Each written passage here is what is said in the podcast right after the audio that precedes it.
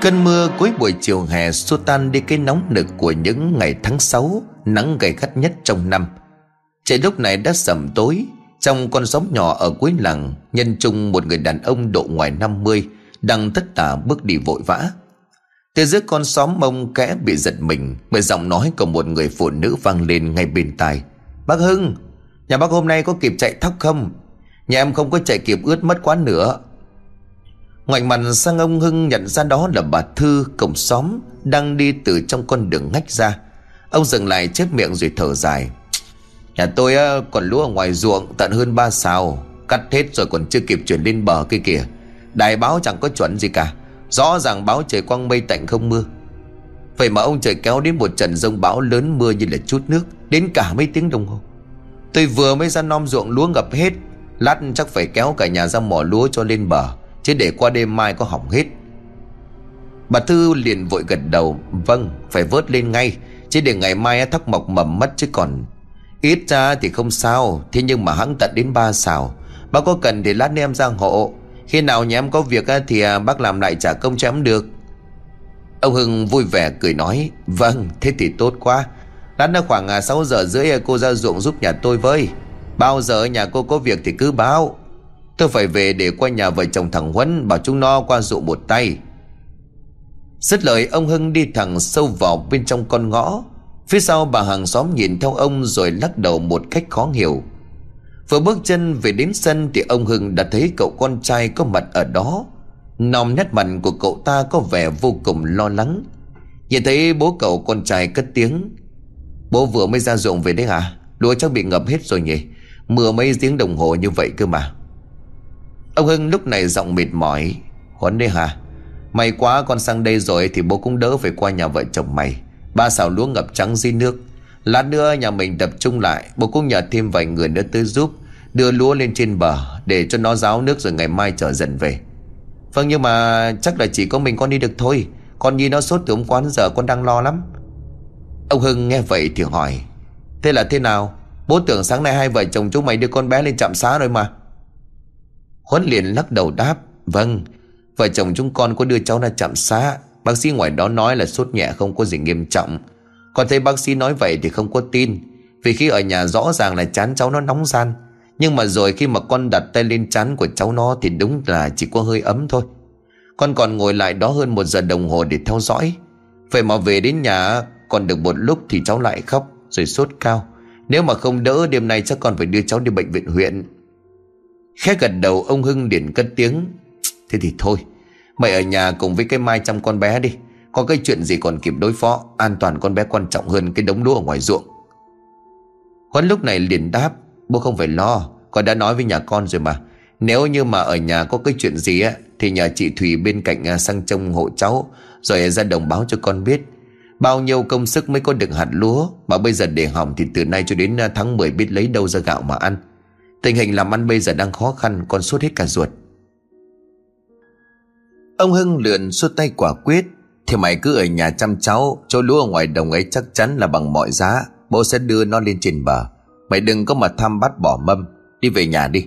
Nếu cảm thấy con bé vẫn sốt cao Thì đưa ngay lên trên bệnh viện huyện. Đừng có chần chừ gì nữa. Quá ra một cái là hối hận không có kịp đâu con. Huấn buông một tiếng thở dài Toan quay lưng đi xuống bên dưới bếp, Thì bị ông Hưng gọi giật lại. Không cần phải chào mẹ mày đâu, Về ngay đi. Lúc này ở trong nhà cần thiết nhất là đàn ông. Cái tiếng chào ông Hưng rồi Huấn bước nhanh ra bên ngoài cầm. Ông Hưng đứng ở sân nhìn theo bóng của con trai, Rồi ghé thở dài não ruột. Từ dưới bếp bà vợ bê xong canh nóng hổi Đang bốc khói nghi ngút đi lên trên nhà, Bà liền cất tiếng hỏi chậm Ông nó về rồi đây hả? Thì thằng Huấn đâu? Ông Hưng lửa mắt nhìn vợ rồi mắng. Bà không biết cái gì cả. Cháu nội của bà đang ốm mà bà lại để nó ở đây. Định ra đồng vứt đuối hay sao?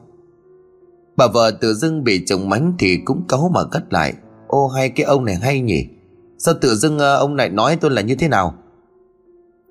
Tôi có bảo nó về trông cháu nhưng nó không có chịu nghe, Mà cứ đứng đó chờ ông về. Ông cứ làm như là chỉ mình ông biết thương cháu, Còn tôi thì không chắc. Vốn là người dễ nóng tính Nhưng ông Hưng cũng là người biết cách để kiềm chế cảm xúc của mình. Không muốn mọi chuyện trong nhà lại rối tung Cho nên ông liền hạ thấp giọng. Tôi sốt ruột quá cho nên tôi hơi khó chịu trong người. Cháu thì ốm, lúa thì ngập trắng. Ruột gan tôi cứ nóng lên như con lửa đốt đây này. Thôi bây giờ tôi tính thế này. Bà chạy ra một vòng tới nhà mấy cái bà trong cái nhóm chuyên đi cày cấy thuê của bà ấy. Nhà họ tôi vớt hộ lúa. Các bà ấy muốn trả công thì mình trả công Muốn trả tiền thì mình trả tiền. Cùng cảnh đi làm với nhau suốt á Chắc họ cũng chẳng lấy mình đắt như là bên ngoài đâu. Nay gặp cô Thư ở giữa xóm, Cô ấy bảo là cô ấy sẽ làm giúp. Bao giờ nhà cô ấy có việc thì mình làm trả.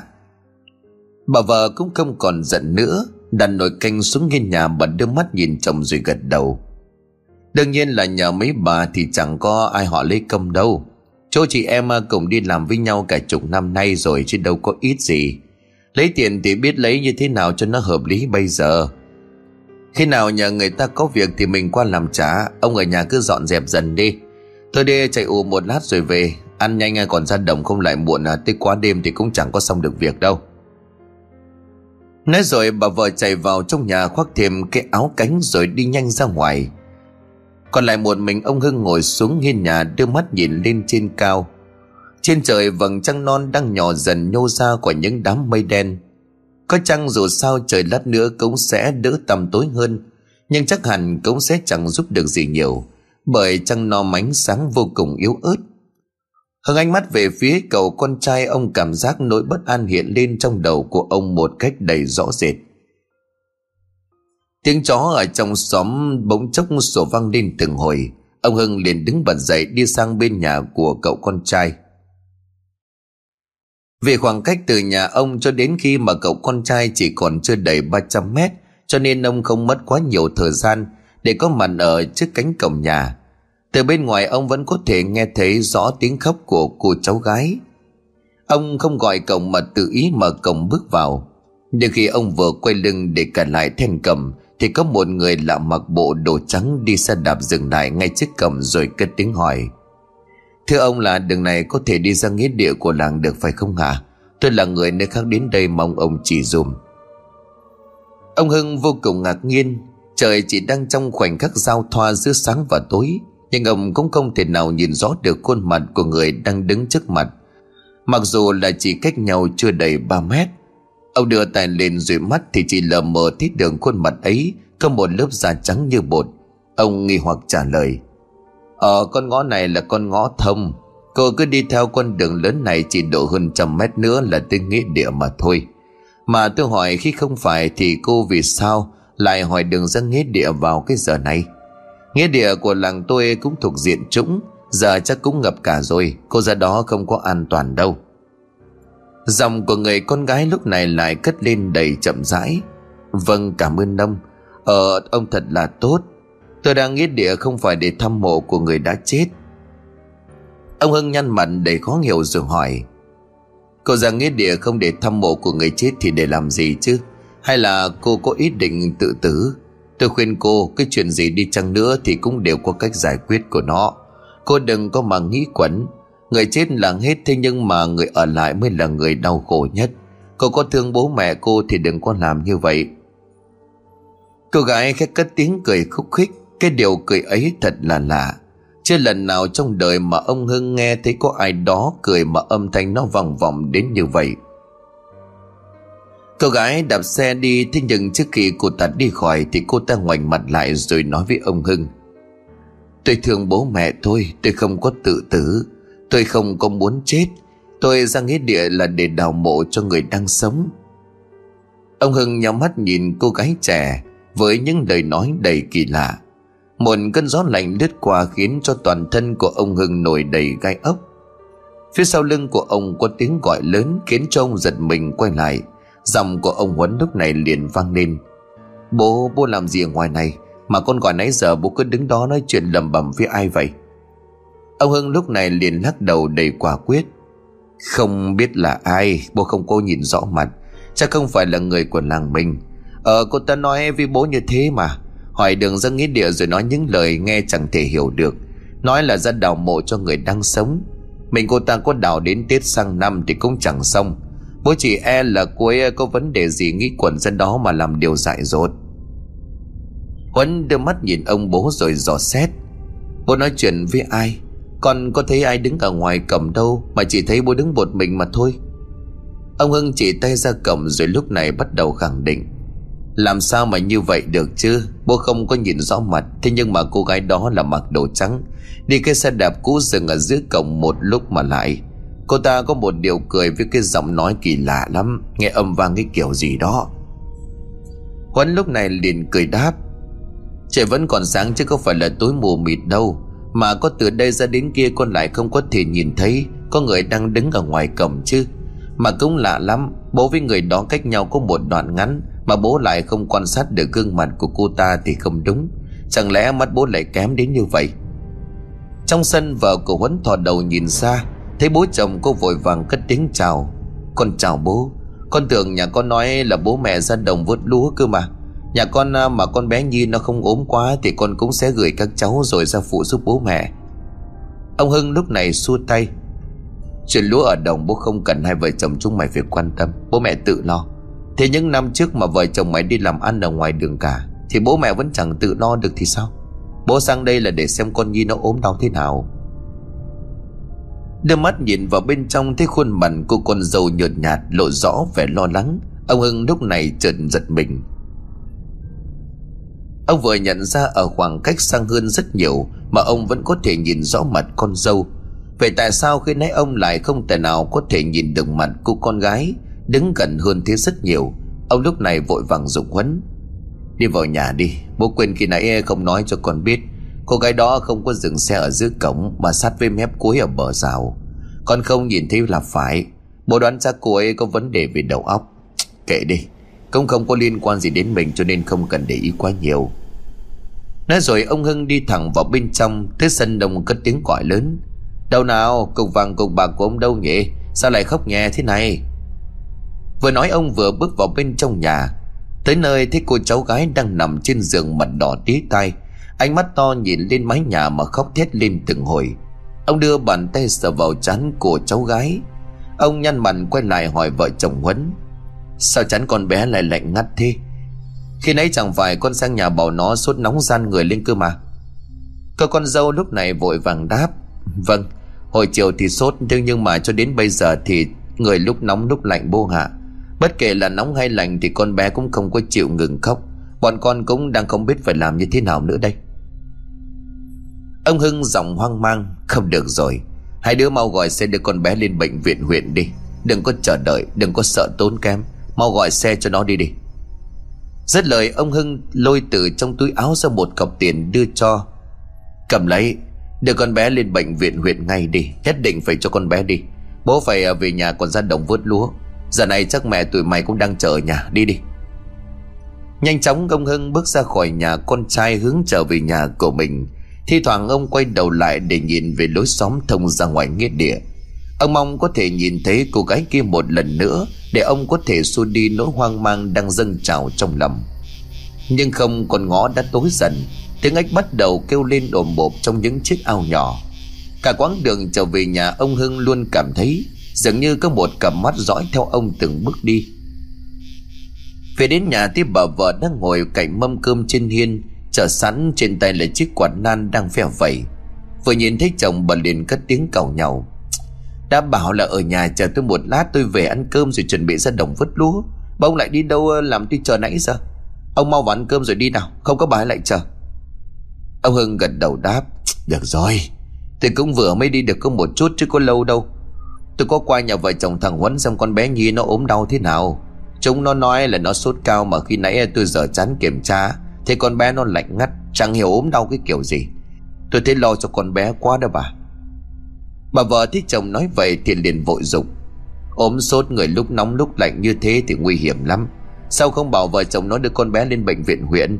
Để ở nhà như thế thì biết đường nào mà lần Nhớ ra một cái hối không kịp đâu. Ông Hưng liền chép miệng. Tôi bảo rồi, Trước khi về tôi còn đưa cho vợ chồng nó ít tiền, Bảo là đưa con bé lên bệnh viện huyện. Tôi đã nói như vậy rồi chắc chắn vợ chồng nó sẽ đưa con bé đi ngay. Ăn cơm đi rồi còn ra đồng làm việc cho sớm. Thời tiết kiểu này tôi đang lo là đến đêm vẫn còn mưa tiếp. Đang ăn dở chân hết được bán cơm, Thì con chó của nhà ông Hưng nằm trực canh mâm, Trần đứng dậy lao ra ngoài cổng sổ vang. Chờ một lúc không nghe thấy tiếng của ai, cất tiếng gọi vào trong. Từ bên ngoài thì bà Hòe đứng dậy đi xuống dưới sân nhìn ra. Ngoài cổng vang lên tiếng nói ồn ào của khá đông người. Bà liền quay sang nói với chồng, Chắc là các bà ấy đến rồi đó, Nhanh thật đấy. Tôi đã bảo các bà ấy là hơn 6 rưỡi chờ nhau tập trung ở gốc đa đầu làng. Chẳng hiểu sao các bà ấy lại vào tận đây. Dứt lời thì bà Hòe hướng ra ngoài cầm, Các bác không quan cơm sao mà đi sớm thế? Nhà em còn chưa quan xong bữa cơm. Các bác vào ăn cơm với nhà em rồi cùng đi một thế không có tiếng trả lời. Tiếng xì xào của rất nhiều người liên tục vọng vào tai của bà Hòe. Bà định quát con chó đi vào trong. Thế nhưng chưa cần bà phải lên tiếng Thì nó đã ư ử cúp đuôi, Chạy một mảnh vào trong nhà, Nằm bên cạnh ông Hưng. Nhìn ánh mắt sợ hãi của nó, Ông Hưng cảm thấy có một điều gì không ổn, Ông nói với bà Hòe. Hình như không phải các bà ấy đâu. Mấy bà đó, con chó nhà mình nó có cắn bao giờ? Các bà ấy đi qua đi lại nhà mình quá quen thuộc rồi. Là người lạ đâu bà Bà đã xem đây là ai Bà Huệ lúc này cũng mới chợt nhận ra những lời nói của chồng là hoàn toàn có lý Đúng là nhóm những người bạn già của bà ở làng này, Thì con chó nhà bà nó đâu có sủa lên dữ dội như vậy Bà chậm rãi bước ra vừa đi vừa cất tiếng hỏi, Ai đây? Sao tôi hỏi mà không quay lên tiếng trả lời tôi vậy? Chẳng có tiếng đáp lại bà Hòe mà từ đâu chỉ có một cơn gió lạnh vừa tàn ngang qua Khiến toàn thân của bà nổi gai ốc. Sẽ đến sát cổng thì bà chẳng thấy bóng dáng của người nào, Nhưng bên tai của bà vẫn văng vẳng tiếng xì xào nói chuyện Của rất nhiều người. Mở cánh cổng bà bước ra bên ngoài nhìn sang hai bên con xóm. Dưới ánh trăng non mờ ảo, bà thấy một đoàn người đang đi vào bên trong ngõ, Hướng về phía của cậu con trai. Tất cả mọi người đều mặc đồ trắng, Họ đang bàn bạc chuyện gì đó. Bà cố gắng lắng tai nghe nhưng hoàn toàn không hiểu được họ đang nói gì. Bà vội đóng cổng lại đi vào bên trong nhà. Tới sân, bà vội nói với chồng Không phải các bà ấy thật, Nhưng đúng là có một đám người vừa đi ngang qua nhà mình. Tôi thấy lạ lắm ông ạ. À. Thì không đếm được, Thế nhưng mà ước chừng à, nhóm mấy có khoảng là 6 đến 7 người. Tất cả đều mặc đồ trắng. Họ đang bàn tán cái chuyện gì đó. Tôi nghe tiếng xì xào bên tai rất nhỏ, Thế nhưng mà lại chẳng nghe rõ được cái gì. Thế mới lạ chứ. Ông Hưng khẽ giật mình khi nãy ông vừa mới gặp một cô gái mặc bộ đồ trắng kỳ lạ. Đi trên chiếc xe đạp đứng ngay dưới cổng nhà, Cậu con trai mà chỉ có một mình ông nhìn thấy. Bây giờ thì lại đến lượt vợ ông. Lần này không phải chỉ một người mà có hẳn một đoàn người mặc bộ đồ trắng đi ngang qua cổng nhà. Dường như nó đang muốn cảnh báo trông về một chuyện không may vào đó. Ông đưa mắt nhìn con chó đang nằm sợ hãi bên cạnh mình rồi nói với vợ. Bà xem con đen nhà mình đây này, Nó chưa hề biết sợ bao giờ. Con này nó lì ra sao thì bà biết rồi còn gì. Thế nhưng khi nãy bà có thấy không? Nó rên nư ử rồi chạy vào đây nằm cạnh tôi. Đến giờ toàn thân của nó vẫn đang run lên bần bật đây này. Bà Huệ nhìn con chó đúng lúc bà đang run rẩy sợ hãi. Đám người mặc đồ trắng kia làm gì mà lại có thể khiến cho nó sợ hãi run rẩy như vậy? Trước kia có đám người thanh niên đi tới nhà xin gạo. Xin bưởi chuẩn bị cho trung thu. Đông người như vậy cầm cả đống gậy guộc mà chỉ làm cho con chó thêm phần giận dữ. Điên máu hơn nó nhảy sổ vào bên trong đám đông không chút sợ hãi Làm cho cả đám chồng thanh niên co chân bỏ chạy. Chỉ cho đến khi bà từ sau nhà chạy ra quát Thì nó mới ngoan ngoãn đi vào trong bếp. Dòng của ông Hưng lại tiếp tục vang lên. Khi nãy tôi chưa có kể cho bà nghe Tôi đã gặp bên nhà thằng Huấn á, để tôi kể cho bà. Tôi thấy cái chuyện này nó có liên quan đến nhau thì phải. Nghe xong câu chuyện của chồng bà Hòe tái mặt Dòng của bà có phần hoang mang. Đồ trắng. Tất cả bọn họ đều mặc đồ trắng. Đồ trắng là hiện diện của tăng tóc bi thương. Liệu có phải là người âm đang muốn báo cho vợ chồng mình biết Nhà mình chuẩn bị có tang không? Chết rồi, con Nhi. Ông Hưng lúc này liền khẽ gắt. Bà đừng có nói gà mồm. Chưa đâu vào đâu đã suy đoán nhố nhăng tự dọa mình. Yên tâm mà đi vớt lúa cho xong đi. Đã có gì thì sáng mai tôi sẽ qua nhà thầy kính, Nhà thầy xem giúp cho xem có cái chuyện gì. Có thì mình làm lễ giải hạn là xong. Bà Hòe dường như bỏ tất cả những lời mà ông Hưng nói ra ngoài. Bà đứng bật dậy rồi nói với chồng. Ông ăn xong à, dọn mâm cơm đi. Tôi qua nhà vợ chồng thằng Huấn dùng Chúng nó đưa con Nhi đi bệnh viện huyện. Tôi phải à, nhìn thấy chúng nó đưa con bé đi Thì tôi mới yên tâm được. Chẳng cần chờ cho chồng có đồng ý hay không Bà Huệ bước thật nhanh ra cầm.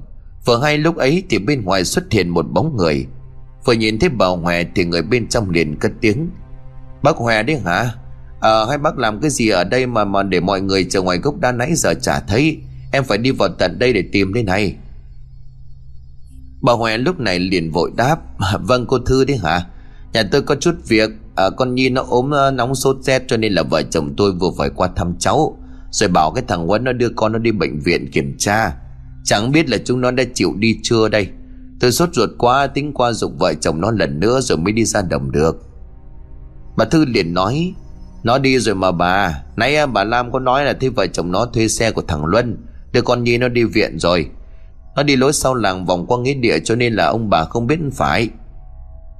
Nghe bà hàng xóm nói vậy Thì bà Hòe thở phào. Bà vội bước qua nhà rồi nói với chồng Đi thưa ông ơi, Mọi người đang chờ mình ở ngoài gốc đa.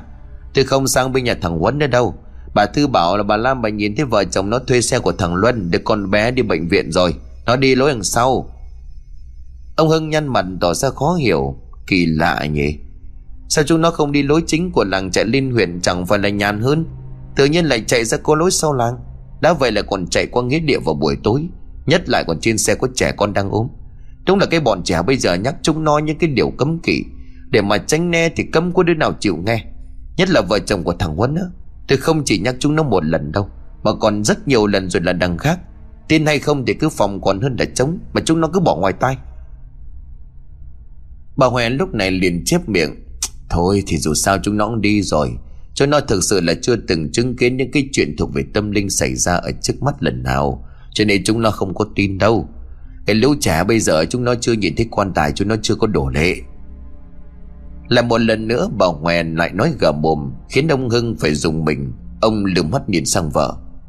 Chứ bà này hôm nay ăn phải cái gì mà mồm của bà phọt ra đó? Toàn những cái lời gở thế à? Quan tài gì ở đây? Bà dùng câu từ không đúng đến đúng chỗ như vậy đó. Không hiểu ý nghĩa của nó mà muốn ám chỉ cái gì á, Thì bớt bớt dùng đi cho tôi. Không ra kia thiên hạ người ta lại cười cho. Bị chồng mắng, bà Huệ chẳng thèm nói gì thêm Mà nhanh chóng vào nhà. Mặc bộ đồ chuyên đi làm đồng lên người, Rồi cắp vào nách chiếc bàn Rồi đi nhanh ra bên ngoài cầm. Ông Hưng không đi cùng mà tranh thủ giết một điếu thuốc lào, ngửa mặt lên trời mà thả khói sảng khoái.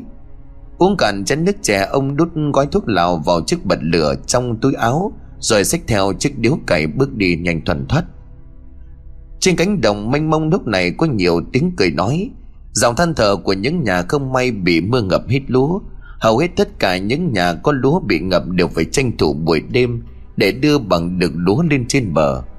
Nhưng trong số những nhà bị ngập thì ông Hưng có lẽ cũng rất nhiều, Bởi ông tin tưởng vào dự báo thời tiết. Cho nên ông cắt lúa trước đó hai ngày lợi dụng nắng to phơi luôn ở trên đồng. Vài ngày nắng to sẽ làm cho cây lúa khô đi nhiều Đến lúc vận chuyển về nhà cũng sẽ nhàn hạ hơn. Nhưng năm qua ông Hưng luôn làm như vậy và đều không xảy ra vấn đề gì cho đến năm nay, Thì gặp trận mưa lớn làm cho ba xào lúa của nhà ông ngập trắng nước.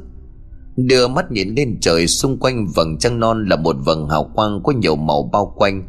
Ông liền thở dài nói với mấy bà đang vớt lúa ở phía trước. Trăng quần thì hạn mà trăng tán thì mưa Tôi đoán là trăm phần trăm đêm nay lại có thêm một cơn mưa lớn nữa cho mà xem. Đại với trả báo hại ba xào lúa của tôi chìm trong biển nước thế này. Một bà liền lên tiếng đáp lại. Bác Hưng à, biết quan sát thiên văn học từ lúc nào vậy hả? Bác không nói thì bọn em cũng biết là đêm nay sẽ có mưa lớn. Vừa khi nãy nghe thời sự trên lo phát thanh của xã nói xong. Tiếng cười của các bà vang lên khúc khích Dòng của một bà khác lại vang lên. Bà cũng đừng có trách đại báo gì chứ. Mấy năm trước bà cứ cắt hết cả ruộng lúa Để đó xong mới quay ra đi chợ. Bọn em chẳng nhắc bác nhiều lần. Cả tới đâu trở về đến đó, Cho nó chắc ăn mà bác không nghe. Để ngoài đồng thế này vừa lo trộm cắp vừa lo mưa gió. Em như thế thì em trở luôn về mệt một tí còn hơn là ở nhà, Mà lo nơm nớp cái đống lúa ở ngoài đồng Ông Hưng lúc này liền chép miệng nói, Các bà làm như vậy là không khoa học. Năm nay là nhà tôi đen thôi. Chứ các bà cứ thừa tính mà xem. Phơi lúa được mấy nắng to ở ngoài đồng rồi trở về nhà tôi á, Chỉ cần phơi lại một hai nắng nữa ở ngoài sân là đổ vào hòm cất đi được rồi. Chứ cứ chở hết về nhà với cái sân gạch bé tí. 10 giờ sáng nắng mới chiếu tới. Hai, ba giờ chiều đâm mất nắng Thì đến bao giờ mới phơi xong ba xào thóc. Lại còn rơm nữa. Có mỗi con ngõ bé xíu mà các bà cứ tranh nhau phơi. Thế nhà tôi chưa tuốt lúa xong chỉ cần đúng thêm một nắng Là lên đánh thành đống Nhưng hết cả ngõ cho mấy nhà xung quanh. Mấy bà thấy ông Hưng như vậy thì liền tiếp tục trêu. Vâng Cách làm của bác quả thật là cũng rất nhiều cái hay. Chỉ mỗi là mùa này ông trời lại cố tình chơi xấu bác hay sao đó. Nhà em hôm nay đi xây ở bên xã khác, Nói là bên đấy có mưa lác đác có vài hạt. Thế mà bên xã mình à, mưa như là bão. Trong phút chốc mà cả cánh đồng làng ngập trắng, Bác có làm gì để trông trời ghét không ạ? À? Khép bật cười, ông Hưng điền đáp. Tôi mà có làm gì thì cũng chẳng có tội nhiều giống như các bà. Mong lúc nào cũng trồng ngược lên bán bổ. Đã thế hôm nào uống nhiều nước á, Trước khi ra đồng lại y như rằng, Trên trời mây trắng như bông, Mà giữa cánh đồng mông trắng như mây. Tiếng cười vui vẻ của mọi người vang lên. Hơn 9 giờ tối thì một nửa số lúa đã được vớt lên bờ. Đột nhiên ở trên con đường đất chảy dòng theo con mương thủy lợi, Xuất hiện một tiếng hát du vọng lại, Khiến cho tất cả chục người đang ở dưới ruộng nhà ông Hưng phải chú ý. À ơi, con ngủ cho ngoan. Để mẹ đi gần thóc về nuôi con. Đêm nay chẳng có trăng tròn, Mưa rồng bão tố đường nào cỏ đi. Cò mò gặp nạn ra đi, Hồn con hồn mẹ biệt ly kiếp này. Ông Hưng khẽ giật mình bởi giọng nói kia Sao nó giống với giọng của cô gái mặc đồ trắng Đi chiếc xe đạp hỏi đường ông ra ngoài nghĩa địa của làng lúc tối ở nhà cậu con trai. Và có vẻ như suy đoán của ông là chính xác. Bởi một bóng người mặc đồ trắng toát từ từ hiện ra. Ông nhìn sang vợ đang đứng bên cạnh mình rồi vội vàng nói Nó đấy, nó đấy bà. Hình như là chính là cái con bé mà tôi đã kể cho bà hồi nãy tôi gặp ở nhà thằng Huấn. Bà Huệ nghe giọng thì không nhận ra được cô gái ấy là ai trong làng này. Bà quay sang hỏi những người còn lại Các bà có ai biết người mặc đồ trắng đứng ở đầu ruộng kia không? Bà Thư hàng xóm lúc này liền lên tiếng Nghe giọng thì đây chắc là của một cô gái trẻ chặt tuổi con trai với con dâu nhà bà.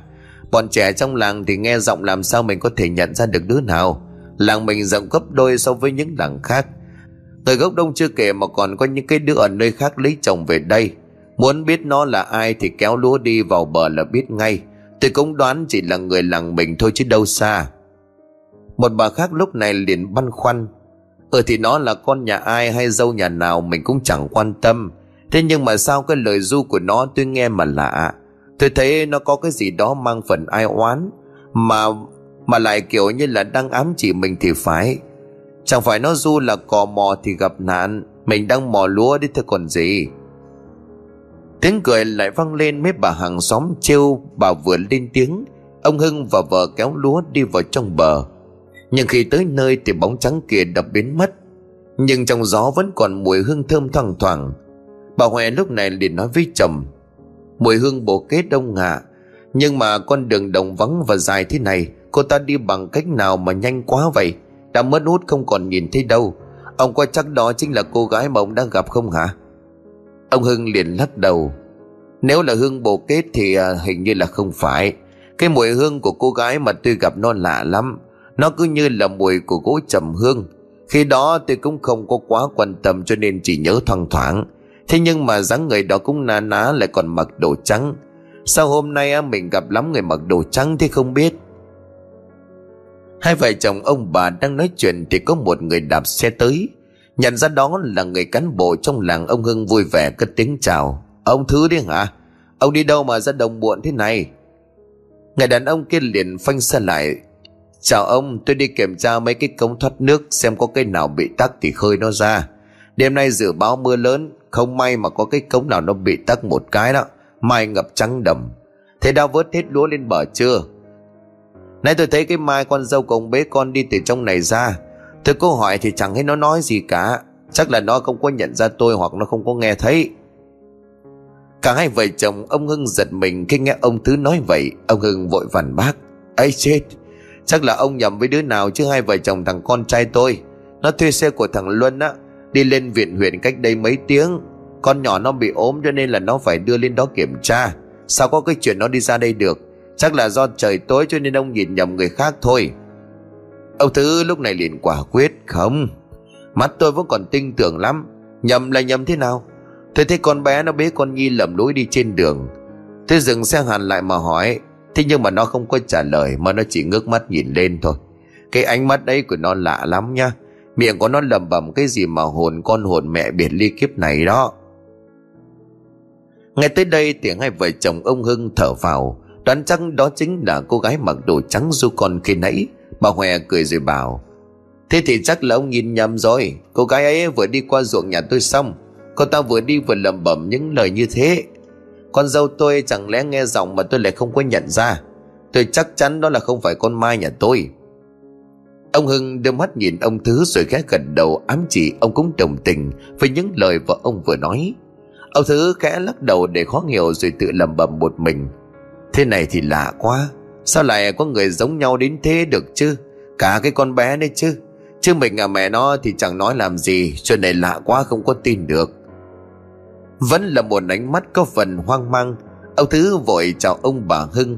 Ông không nói tiếp để đi kiểm tra những cống nước mà quay xe đạp về phía cô gái đi vừa nãy. Ông cố gắng đạp thật nhanh nhưng cho tới khi ông đã đến tận trong làng mà vẫn không thấy cô gái kia đâu. Dừng chân lại dưới gốc đa, ông đưa tay lên gạt đi những giọt mồ hôi lấm tấm trên trán rồi lẩm bẩm. Quái là sao nó có thể đi nhanh vậy không biết? Trên tay còn bế theo cả đứa trẻ 5 tuổi nặng chứ có nhẹ đâu. Cái chuyện này là thế quái nào chứ? Chẳng lẽ có chuyện gì mà vợ chồng lão hưng lừa mình? Phía đối diện ông Thứ có một người làng vượt đi tới. Ông vừa vội vàng cất tiếng hỏi về người con gái mặc đồ trắng bế theo trên tay là một đứa trẻ. Nhưng nhận lại chỉ là cái lắc đầu. Ngẫm nghĩ một hồi, ông ta phóng xe đi vào con ngõ nhà ông bà Hưng. Trên cây đa lúc này có một bóng trắng ngồi vắt vẻo trên cành cao nhất. Nhìn ông Thứ mà nở một nụ cười ma quái. Dừng xa lại chiếc cổng nhà vợ chồng Huấn. Ông Thứ rón rén núp sau bờ tường nhìn vào bên trong. Thấy trong nhà tối om không có ánh đèn Thì ông mới tự tin bước vào tới cánh cổng. Đúng là cánh cổng đã được khóa lại từ bên ngoài. Như vậy thì chính xác là vợ chồng Huấn không có ở nhà. Ông vội vàng lên xe đạp đi ra khỏi con ngõ. Trên đường quay trở ra, ông gặp một đoàn người mặc bộ đồ trắng toát đang đi vào bên trong ngõ. Ánh trăng lúc này đột ngột biến mất, Làm trông không thể nào nhìn thấy rõ mặt của từng người. Nhưng ông vẫn dừng lại để mà hắng giọng hỏi, Này Mấy ông mấy bà đi đâu mà lại mặc đồ trắng tinh như là cô hồn thế hả? Tính dọa mai chết bọn trẻ con chắc. Tiếng xì xào nói chuyện của những người kia lập tức biến mất. Im lặng mất độ vài giây thì giọng của một người phụ nữ trung tuổi vang lên. Chúng tôi đang đi về nhà để nghỉ ngơi. Cớ gì mà ông lại dừng lại đây mà hoạnh hoẹ chúng tôi? Ông cậy à, ông có tí quyền hả? Câu nói của người kia làm trông thứ dần tím mặt ông điện quát lớn. Này, mụ nào đây? Anh nói cho nó cẩn thận nha. Tôi làm việc cho dân không phải là cho mình tôi. Hơn 9 giờ đêm một đoàn người ăn mặc đồ như là cô hồn thế này. Lại không được chính quyền hỏi ha. Cái xóm này hôm nay hơi nhiều chuyện không bình thường rồi đấy. Nói xem các bà tên là gì. Tiếng cười khúc khích cùng tiếng bàn tán xì xào vang lên bên tai của ông Thứ. Giọng của người phụ nữ khi nãy lại vang lên. Nếu như ông không có thể tự mắt của mình để xem chúng tôi là ai, Thì ông hãy đi theo chúng tôi một lát nữa ông sẽ biết nhà chúng tôi ở đâu và chúng tôi là ai. Chỉ sợ khi đó ông lại còn không có gan bước vào. Câu nói đầy thách thức của người phụ nữ kia làm trông thứ tiên lắm. Đã vậy thì ông sẽ đi theo đám người này cho đến khi Mà xem bọn họ có ý định gì. Ông ngước nhìn lên trời cầu mong cho mặt trăng có thể quay trở lại. Chiếu sáng để ông xem những người đang cố tỏ ra mình bí hiểm kia là ai nhưng màn trên trời lúc này chỉ là những mây đèn đang cuồn cuộn trôi đi. Đám người mặc đồ trắng lầm lối bước đi. Ông thứ cũng lững thững đạp xe theo phía sau. Chẳng mấy chốc đã đi đến cuối con ngõ. Tới ngã ba có một lối vòng lại làng và một lối rẽ ra nghĩa địa. Ông thứ lúc này chắc mầm họ sẽ rẽ vòng lại làng. Khi ấy sẽ qua nhà ông trưởng thôn. Ông sẽ gọi lớn cho ông ta dậy làm rõ hành vi của những người này. Nhưng không Đám người rẽ sang một con đường đi tới nghĩa địa. Ông Thứ dừng xe lại rồi nói lớn, Này, đừng có dọa tôi. Các bà là ma thì tôi là bố của ma. Quay đầu lại đi, Không là ra đó rồi ngày mai biến thành ma Thì không có hối kịp đâu. Chẳng hề quan tâm đến những lời của ông Thứ, Nhưng bóng trắng vẫn tiếp tục bước đi để chậm rãi về phía trước. Ông Thứ bấy giờ mới cảm thấy có một đôi chút hoang mang, Nhưng không muốn bản thân bị mất mặt, Cho nên ông dắt xe đạp theo sau vừa đi vừa hướng về phía trước mà dọn nạt. Mấy cái người kia, tôi không muốn có nói chơi đâu nha. Đùa thế là đủ rồi. Có biết là ban đêm mặc đồ trắng ra nghĩa địa là đồ cấm kỵ không? Quay về nhà rồi ai về nhà nấy đi. Tôi không có truy cứu nữa đâu. Tiếng cười khúc khích lại vang lên phía trước, Khiến cho ông Thứ càng cảm thấy mình đang bị trêu ngươi một cách quá đáng. Ông không thèm nói gì nữa mà cứ như vậy dắt xe đạp đi ở phía sau, Xem đám người kia sẽ làm gì tiếp theo. Chẳng mấy chốc cũng đi tới chiếc con đường dẫn vào trong cung nghĩa địa. Đám người vẫn lầm lối bước vào bên trong không có dấu hiệu dừng lại.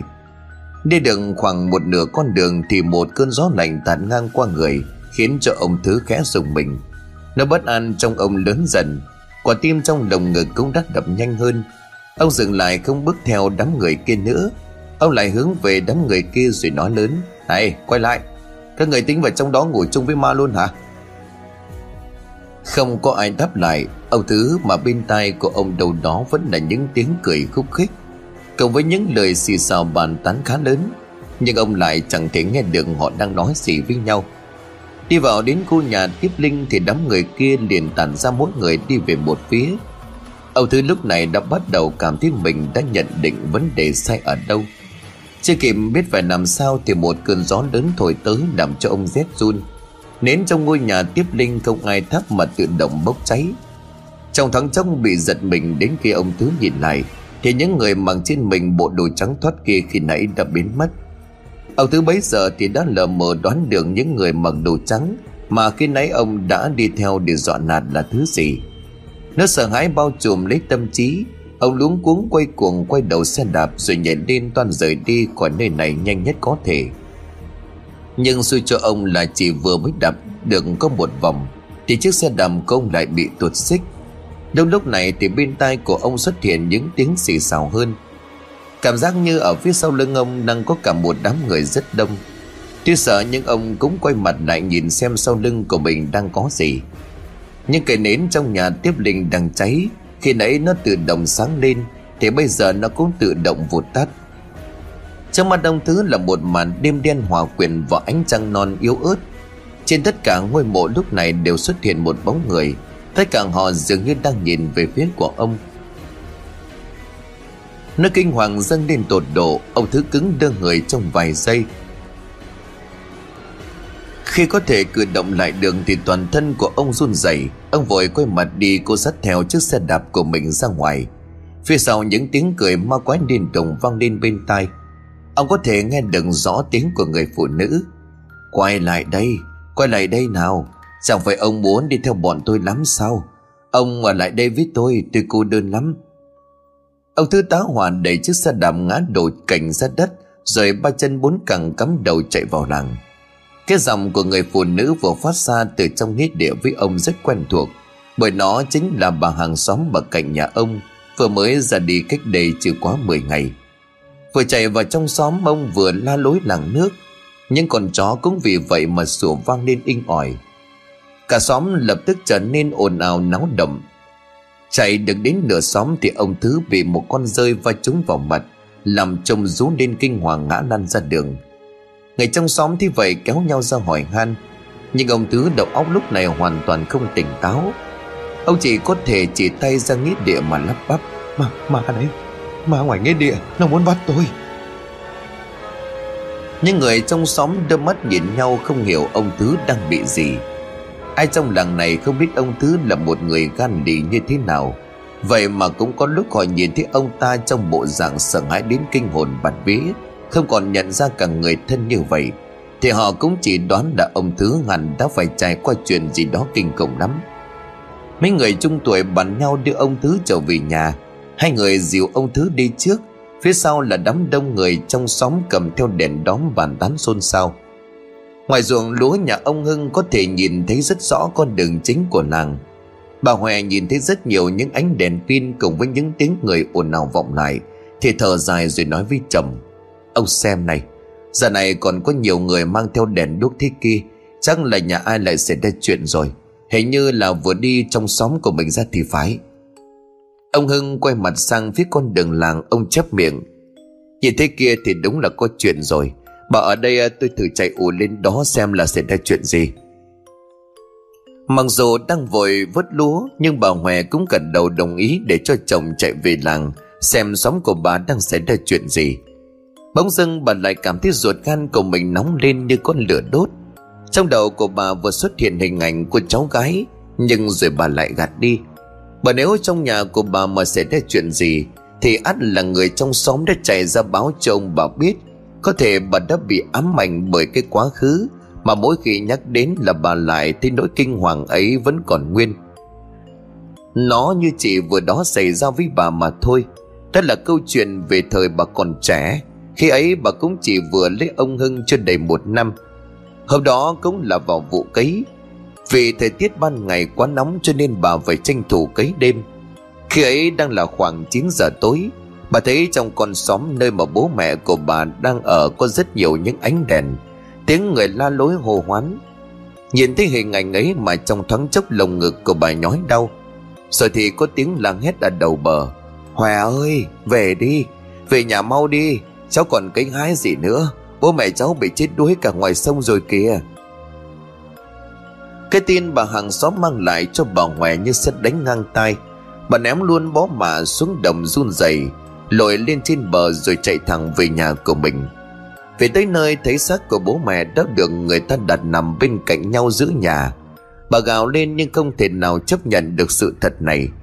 Bố mẹ của bà bao năm qua sống nhờ vào sông nước, Làm sao bà lại có thể chết đuối? Một người hàng xóm và cũng là người bạn cùng đánh cá nhiều năm qua của bố bạn đi tới rồi nhẹ nhàng nói Sinh nghề tử nghiệp, Chẳng ai có thể nói trước được. Nghe nói là mẹ cháu không may trượt chân ngã xuống sông rồi bị mắc vào lưới. Bố cháu vội xuống cứu qua mà cũng mắc vào đó. Mà cùng với mẹ cháu chìm xuống, Mọi người có nhìn thấy, Thế nhưng mà sau trận mưa lớn đêm qua, Làm cho nước sông chảy xiết, Nên khi tìm đường thì ông bà ấy cũng đi rồi một người khác cũng là một trong số những người chuyên đánh cá trên sông đứng bên cạnh cất tiếng. Hôm qua khi mà nghe thấy ông ấy nói như thế, Thì tôi đã khuyên vợ chồng ông ấy, Hôm nay nên nghỉ ở nhà, đừng có đi đánh cá, Mà ông ấy không có chịu nghe. Đi đánh cá buổi tối mà mắc dính xương người, Thì nên nghỉ vài hôm, Không thì kiểu gì cũng gặp họa y như rằng. Người bản thân của bố bà Hòe thở dài buồn bã, Số cả rồi, Biết làm sao được bây giờ. Trước cái vụ mắc xương người ngay hôm ấy thì vợ chồng ông ấy cũng đã gặp chuyện lạ. Lúc đánh cá vừa về bước lên bờ đó, Thì có một người đàn bà mặc bộ đồ trắng đứng đợi họ ở đó từ bao giờ. Bà ta hỏi mua cá với giá cao gấp đôi bình thường, Nhưng mà lại chỉ lấy phần đầu, Còn thân thì lại bỏ đi. Thường gặp được khách sổ may ngờ về đến nhà số tiền mà bà ta khi nãy đưa Đã biến thành những cái tờ tiền đâm phủ Cái chuyện này hết sức kinh hoàng, Cho nên ông bà ấy không có kể cho ai ngoài tôi. Tôi đã đoán đó là điểm gỡ, Cho nên đã khuyên ông bà ấy Đi kiếm thầy xem cho. Thế nhưng ông bà ấy cứ chịu hoãn nói là chờ sau vụ cấy. Không ngờ họa nó kéo tới sớm như vậy. Cái lưới đó nó chẳng phải là của ai Trong số tất cả những người cùng đánh cá trên sông. Tôi nói thật nó là của ma, của quỷ. Nhưng câu nói của hai người đàn ông bên cạnh nãy giờ Bà Hòe vẫn còn nhớ như in. Thực ra sau khi chôn cất bố mẹ đàng hoàng thì bà cùng với ông Ngân cũng có tìm tới nhà thầy cúng Để nhờ ông xem cho Và đúng là ông ấy nói rằng, Bố mẹ của bà do một lần nào đó đã đánh lưới chúng vào một xác chết.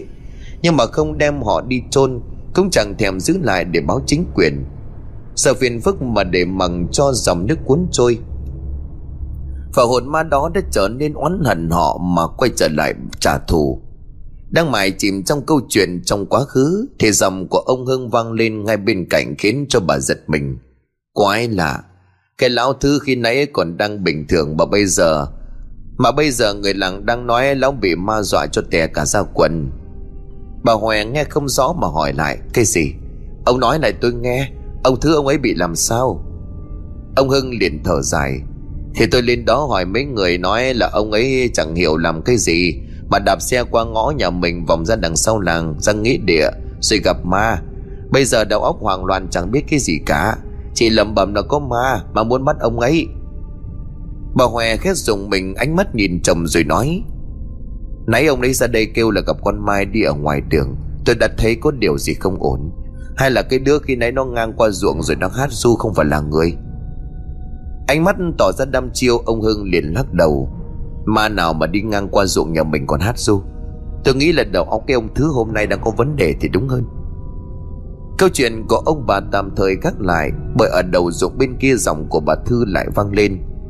Hai bác làm cái gì mà cứ mãi ở trên đó thế? Mau đưa bà xuống đây chở nốt mấy cái chuyến lúa này lên bờ, Cho bọn em còn về nhà nghỉ nào. Trời lại đang nổi gió rồi không nhanh nữa là mưa xuống bây giờ mệt lắm. Kéo chiếc bạt lại cho mấy bà đang mò nốt số lúa còn lại. Ông Hưng liền kể cho các bạn nghe về câu chuyện của ông Thứ. Nghe xong, ngay nấy cũng đều tỏ ra vô cùng hoang mang. Bà Tư lúc này giọng lanh lành Ôi dạo ơi, ông Thứ đó mà cũng có lúc sợ ma cơ đấy. Tôi nghĩ là an lắm rồi trời phạt chứ còn cái gì. Ba năm qua ông ta vơ vét của cải của cái làng này không ít. Người già neo đơn lão chẳng chịu tha. Cứ tưởng là được chống lưng phía sau rồi thì chẳng ai dám làm gì. Đã ăn bẩn rồi là còn cứ làm như là mình luôn là người có trách nhiệm với người dân để che mắt thiên hạ. Thế nhưng mà ông trời có mắt nhân quả lưỡng tiền.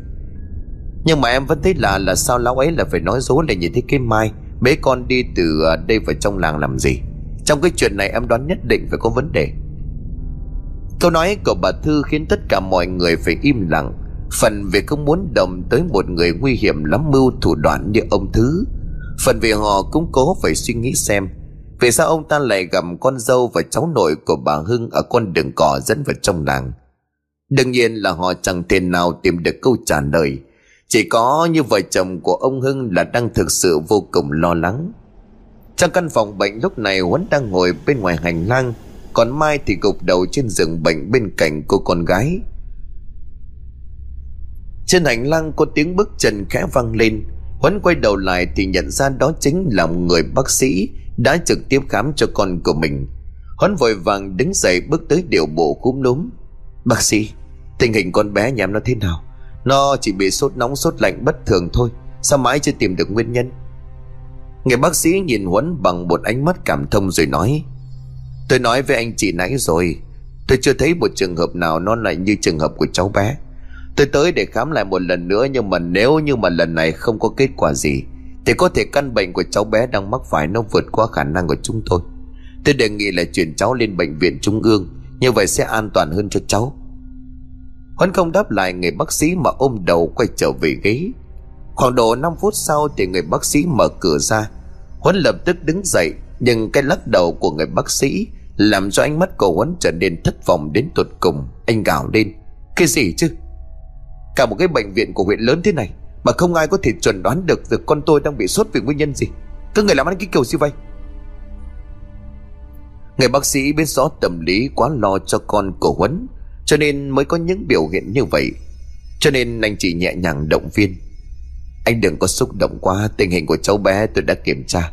Cháu vẫn ổn định, không có thuộc dạng nguy kịch, Cho nên chúng ta có đủ thời gian để chuyển cháu lên tuyến trên. Lên đó rồi tôi tin các bác sĩ trên đó sẽ tìm được vấn đề. Chúng tôi ở đây cũng đã làm hết sức của mình rồi. Rất lời, người bác sĩ vội vàng bước đi. Trên hành lang của khu dành cho bệnh nhi lúc này đã yên ắng một cách lạ thường. Đâu đó, tiếng bước chân của vị bác sĩ kia vọng lại.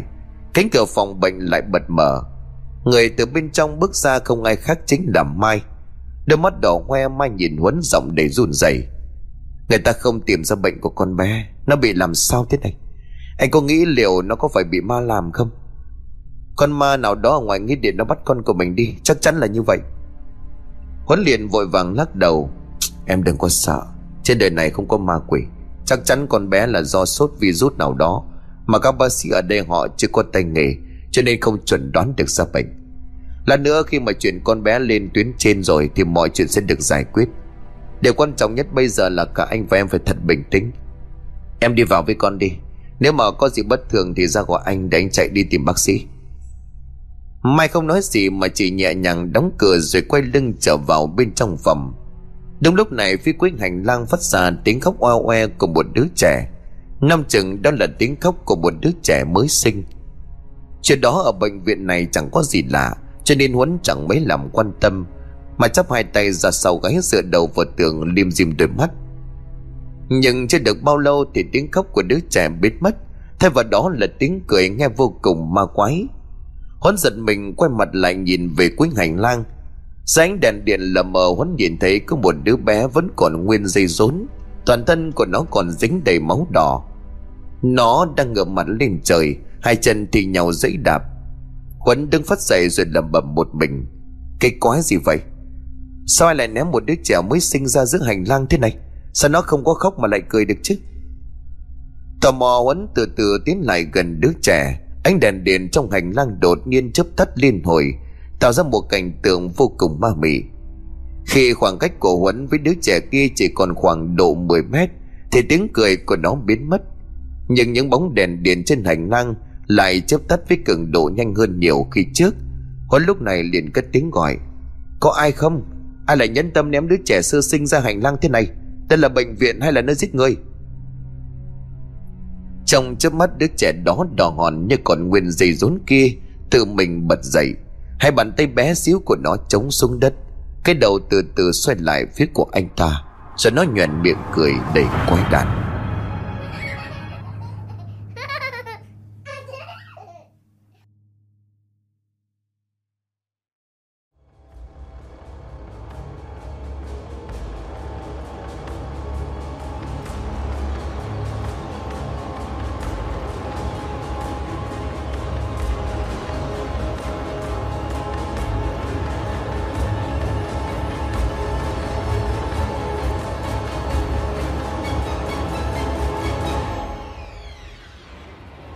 Cảnh tượng trước mắt làm cho Huấn trong giây lát phải đứng yên bất động.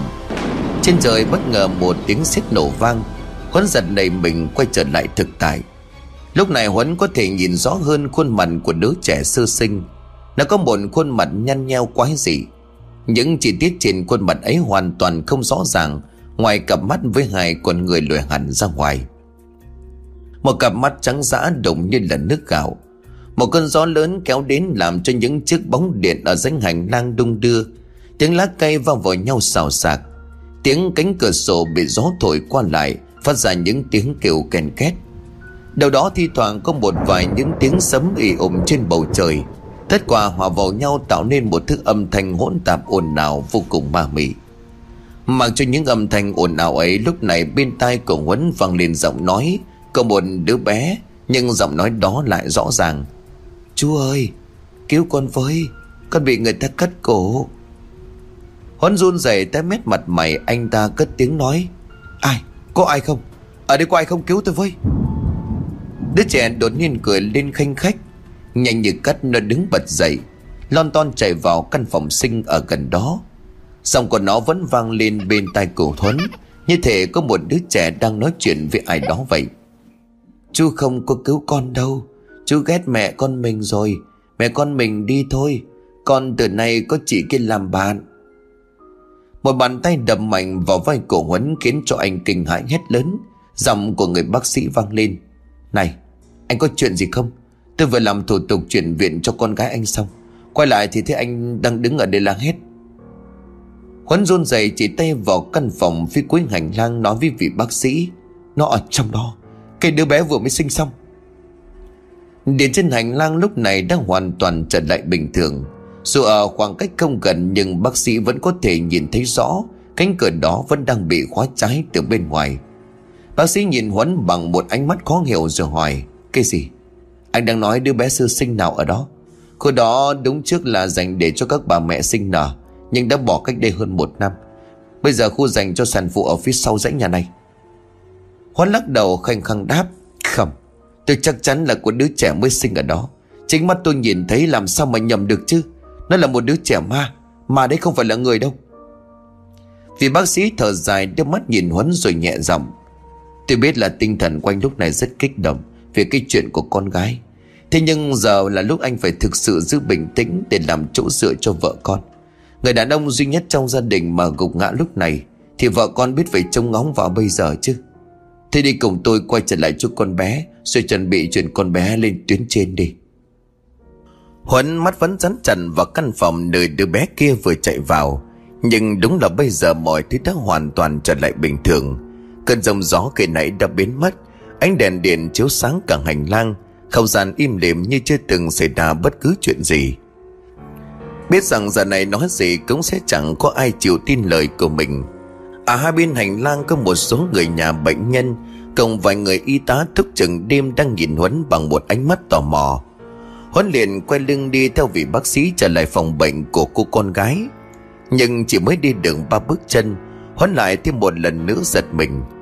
Trước mắt của Huấn lúc này xuất hiện một người con gái với mái tóc dài chấm tới gót chân, Quay lưng lại phía của Huấn. Cô ta đang dắt theo hai đứa trẻ. Một đứa độ tầm 2 tuổi như vừa mới chập chững biết đi. Đứa còn lại thoáng nhìn qua thôi Huấn cũng biết đó chính là cô con gái của mình. Huấn điện quát lớn, Này cô kia, cô là ai? Cô dắt con gái tôi đi đâu vậy? Người con gái kia mặc đồ trắng điện dừng lại, Nhưng cô ta chỉ im lặng đứng một chỗ hướng mắt về phía trước.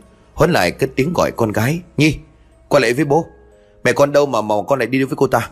Bố đã bảo con không bao giờ được đi với người lạ Khi chưa được sự đồng ý của bố mẹ rồi cơ mà. Cậu con gái dường như chẳng hề quan tâm đến Huấn Mà từ từ ngước mặt lên nhìn người con gái mặc đồ trắng kia. Người đó khẽ gật đầu. Lúc này cô con gái của Huấn mới quay lại nhìn bố.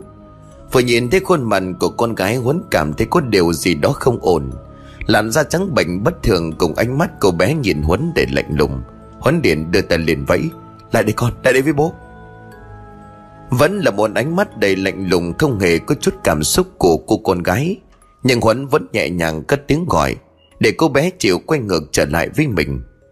Vì bác sĩ đưa mắt nhìn thẳng về phía trước, Nhưng chỉ thấy một khoảng không im lìm vắng vẻ, Không có lấy một bóng cười. Ông khẽ thở dài một lần nữa, Ông lại lấy tay vỗ nhẹ vào vai cổ Huấn. Hình ảnh về cô gái mặc đồ trắng Cùng cô con gái cổ Huấn Có ngay lập tức biến mất. Dòng của vị bác sĩ kia ân cần. Tôi hiểu và thông cảm cho anh. Nhưng mà con gái anh cũng không phải là tình trạng nguy kịch gì. Cháu bé chỉ bị sốt cơ thể nóng lạnh bất thường Mà chưa thể tìm ra được nguyên nhân. Lên tuyến trên rồi thì tôi tin cháu nó sẽ ổn. Chứ đến nỗi anh phải tuyệt vọng đến mức này.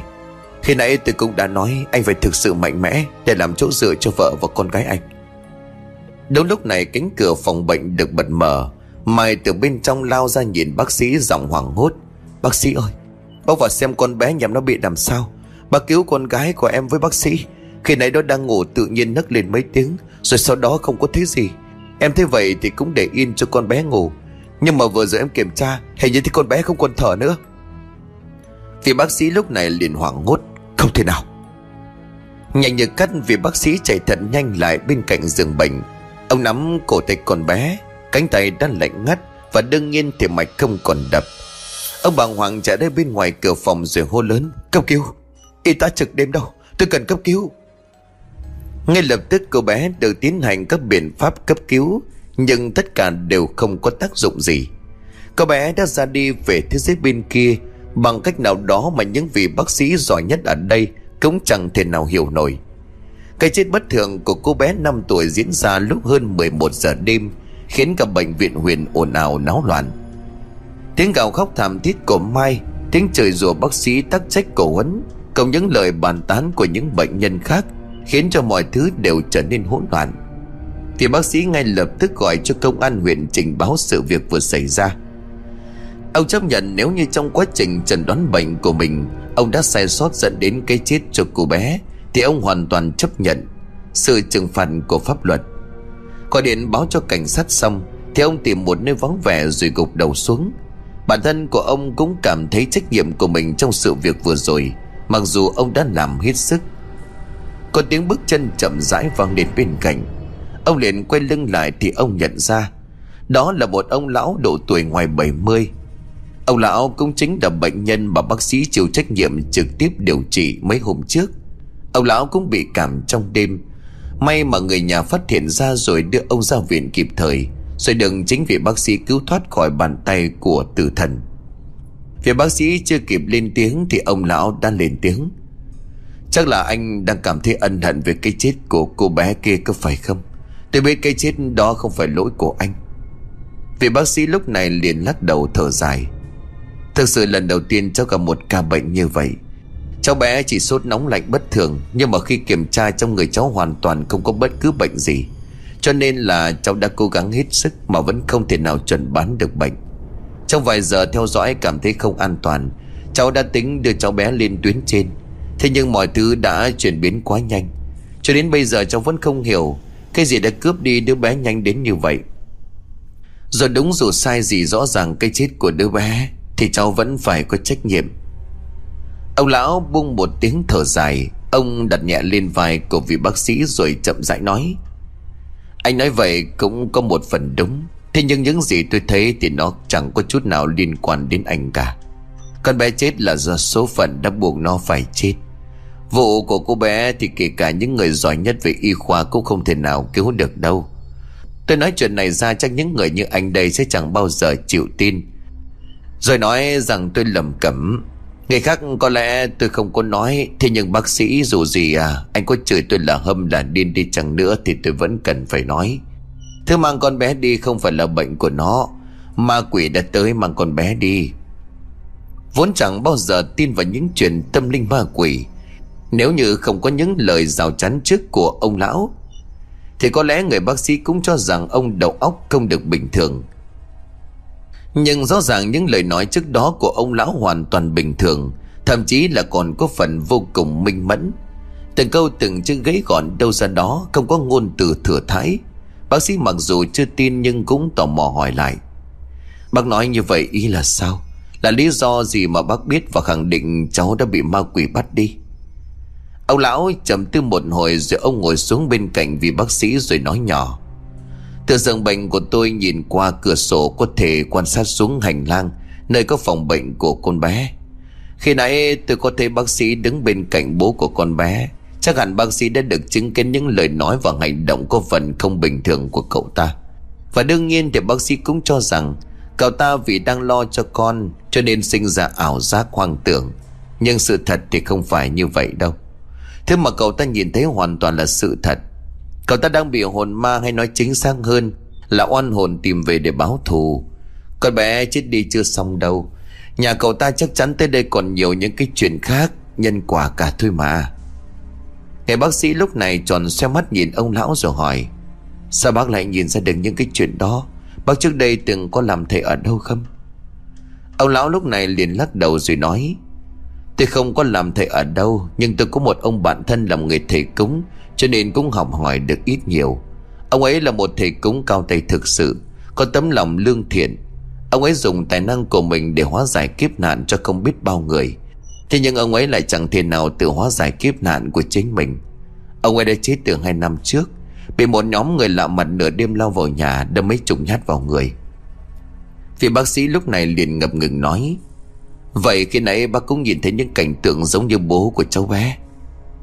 Ông lão lúc này mỉm cười, Nhưng vẫn là cái lắc đầu khiến vị bác sĩ khó hiểu. Không, tôi cũng như vị bác sĩ, Không hề nhìn thấy những gì cậu ta nhìn thấy. Nhưng tôi có thể cảm nhận được điều đó trong ánh mắt của cậu ta. Tôi dám chắc là cậu ta hướng về khoảng không phía trước mà gọi con gái. Thì đó cũng chính là lúc hồn ma kia đưa con gái của cậu ta rời xa giường thế này. Câu chuyện giữa hai người gián đoạn vì bác sĩ có cuộc gọi từ phía công an.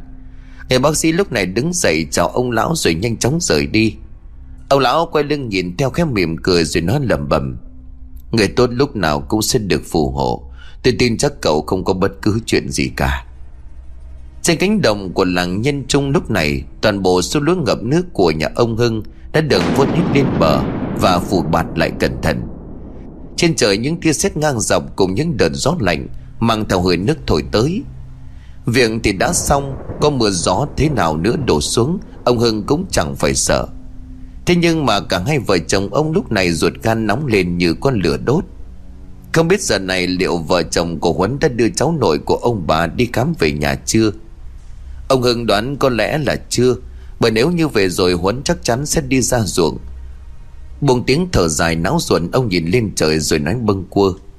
Sao cái thời tiết kiểu này Nó cứ làm cho người ta có một cảm giác Như không được may mắn? Bà Thư hàng xóm phía sau lưng Nghe ông Hưng nói vậy Thì liền tham gia câu chuyện. Cả vết lúa thế này bác chẳng cảm thấy không may mắn thì sao? Nếu như mà xuân sẻ như mấy vụ trước, Bác phơi khóc thô.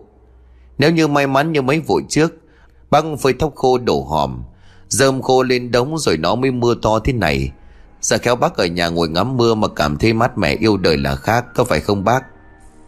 Tiếng cười vui vẻ của mọi người lại tiếp tục vang lên. Ông Hưng chẳng thể nào mà cười được, Bởi thực sự trong lòng của ông đang vô cùng bất an. Một tiếng sét nổ vang lên bầu trời khiến trông giật mình. Về đến làng, hai ông bà cảm ơn mọi người rồi chia nhau ai về nhà nấy. Tới cổng nhà ông Hưng liền nói với vợ, Bà đi vào nhà trước đi, Tôi chạy qua sang nhà thằng Huấn xem chúng nó đã đưa con Nhi khám về chưa. Từ lúc chúng nó đi đến giờ mấy tiếng đồng hồ rồi, Tôi cứ có cảm giác bất an, không có yên tâm. Bà Huệ lúc này liền gật đầu rồi dục chồng, Ông đi đi, Qua bên đó nếu như thấy chúng nó về rồi Thì thôi đừng có gọi nữa, Để cho chúng nó ngủ. Có cái chuyện gì chúng nó sẽ báo cho mình? Tôi cũng nóng hết cả ruột gan lên đây. Chẳng biết là có cái chuyện gì nữa không? Ông Hưng lúc này vội vàng bước đi. Con ngõ xóm án lúc này đã trở nên tối tăm âm u Bởi rông gió đang kéo tới. Đi tới trước cánh cổng nhà con trai Trong nhà lúc này tối om. Cổng vẫn được khóa từ bên ngoài. Như vậy thì rõ ràng là gia đình con trai của ông chưa có về. Ông định quay lưng đi về nhà Thì đột nhiên trong sân vang lên tiếng đầm. Lắng tai nghe, ông cảm nhận được như tiếng chân của ai đó Đi guốc bước trên nền gạch. Đưa mắt nhìn vào bên trong sân Thì ông nhìn thấy một bóng trắng vừa đi ngang qua sân gạch Tiến vội vào trong nhà. Một ánh chớp lóe lên chiếu sáng cả khoảng không gian tới om trước mặt. Trên hiên nhà trước cánh cửa chính có một người mặc bộ đồ trắng Đang đứng ở giữa cửa chính. Trên tay còn dắt theo một đứa bé gái. Nhìn bộ quần áo thì ông nhận ra ngay là cháu nội ông Thế nhưng người con gái kia thì kỳ lạ quá. Rõ ràng đó không phải là Mai con dâu của ông. Bởi Mai chỉ có một mái tóc chống ngang vai. Còn người con gái kia thì mái tóc dài chống chạm đất. Ông lúc này liền gọi. Hưng ơi, Mai ơi! Hai đứa đưa con bé đi khám về rồi đấy hả? Về rồi mà sao không qua nhà báo cho bố mẹ một tiếng để khỏi lo? Ông Hưng gọi xong thì chờ đợi Nhưng mà chờ tới cả phút Chẳng có ai đáp lại, Ông liền cất tiếng dục. Ông liền cất tiếng gọi, Nhi ơi, Con có nghe thấy ông nội gọi con không? Bố mẹ con đi đâu rồi mà ông quả không có trả lời? Một đánh chớp nữa lại lóe sáng. Ông Hưng khét giật mình bởi người con gái lạ, Cùng cháu gái của ông kỳ này đã biến mất từ bao giờ. Trong sân nhà hoàn toàn trống trải, Cánh cửa nhà vẫn khép chặt im lìm. Nỗi bất an trong lòng của ông càng ngày càng lớn. Không suy nghĩ nhiều, ông liền trèo qua bờ tường gạch để đi vào bên trong. Ông bước vội vã vào trong nhà miệng liên tục cất tiếng gọi để đánh đậm Thế nhưng cho đến khi ông bước lên hiên nhà sờ vào chiếc khóa cửa vẫn được khóa trái ở bên ngoài, Ông mới thực sự hiểu là gia đình con trai ông chưa về. Nhưng hình ảnh người con gái lạ mặt dắt theo cháu ông khi nãy vô cùng chân thật. Làm sao có thể do ông tự tưởng tượng ra? Ông vòng qua sau vườn đi xuống bếp kiểm tra thêm một lần nữa, Rồi mới lại trèo qua tường để trở về nhà. Vừa qua đường bức tường đặt chân xuống đất Thì ông chợt giật mình khi nghe tiếng xe đạp lệch cảnh vang lên ở đằng sau. Vội vàng quay đầu lại nhìn ông nhận ra ngay, Đó chính là cô gái lạ mặt. Cô ta mặc một bộ đồ trắng toát hồi tối ông đã gặp một lần. Ông không mấy làm quan tâm mà vẫn cứ như vậy lầm lũi bước đi. Rất nhanh người kia cũng đã ở ngay sát sau lưng của ông. Nhưng thật kỳ lạ là cô ta không chịu cho xe đi vượt qua, mà cứ đi sát ở phía sau. Ông Hưng khó chịu lắm bông dừng mặt lại để nhìn về đằng sau. Ngỡ tưởng là chiếc xe đầm cùng cô gái ở ngay sát sau lưng. Thế nhưng cô ta vẫn đã cách ông một khoảng cách độ chừng 6-7 mét.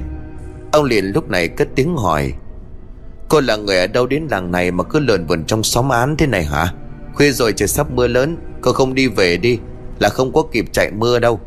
Mà tôi nói cho cô hay ở đây nay có người bị ma dọa cho đến nỗi ấy, Vứt cả bỏ xe đạp vào cổng nghĩa địa mà chạy đó. Cô còn ở đây là tới lượt cô đấy.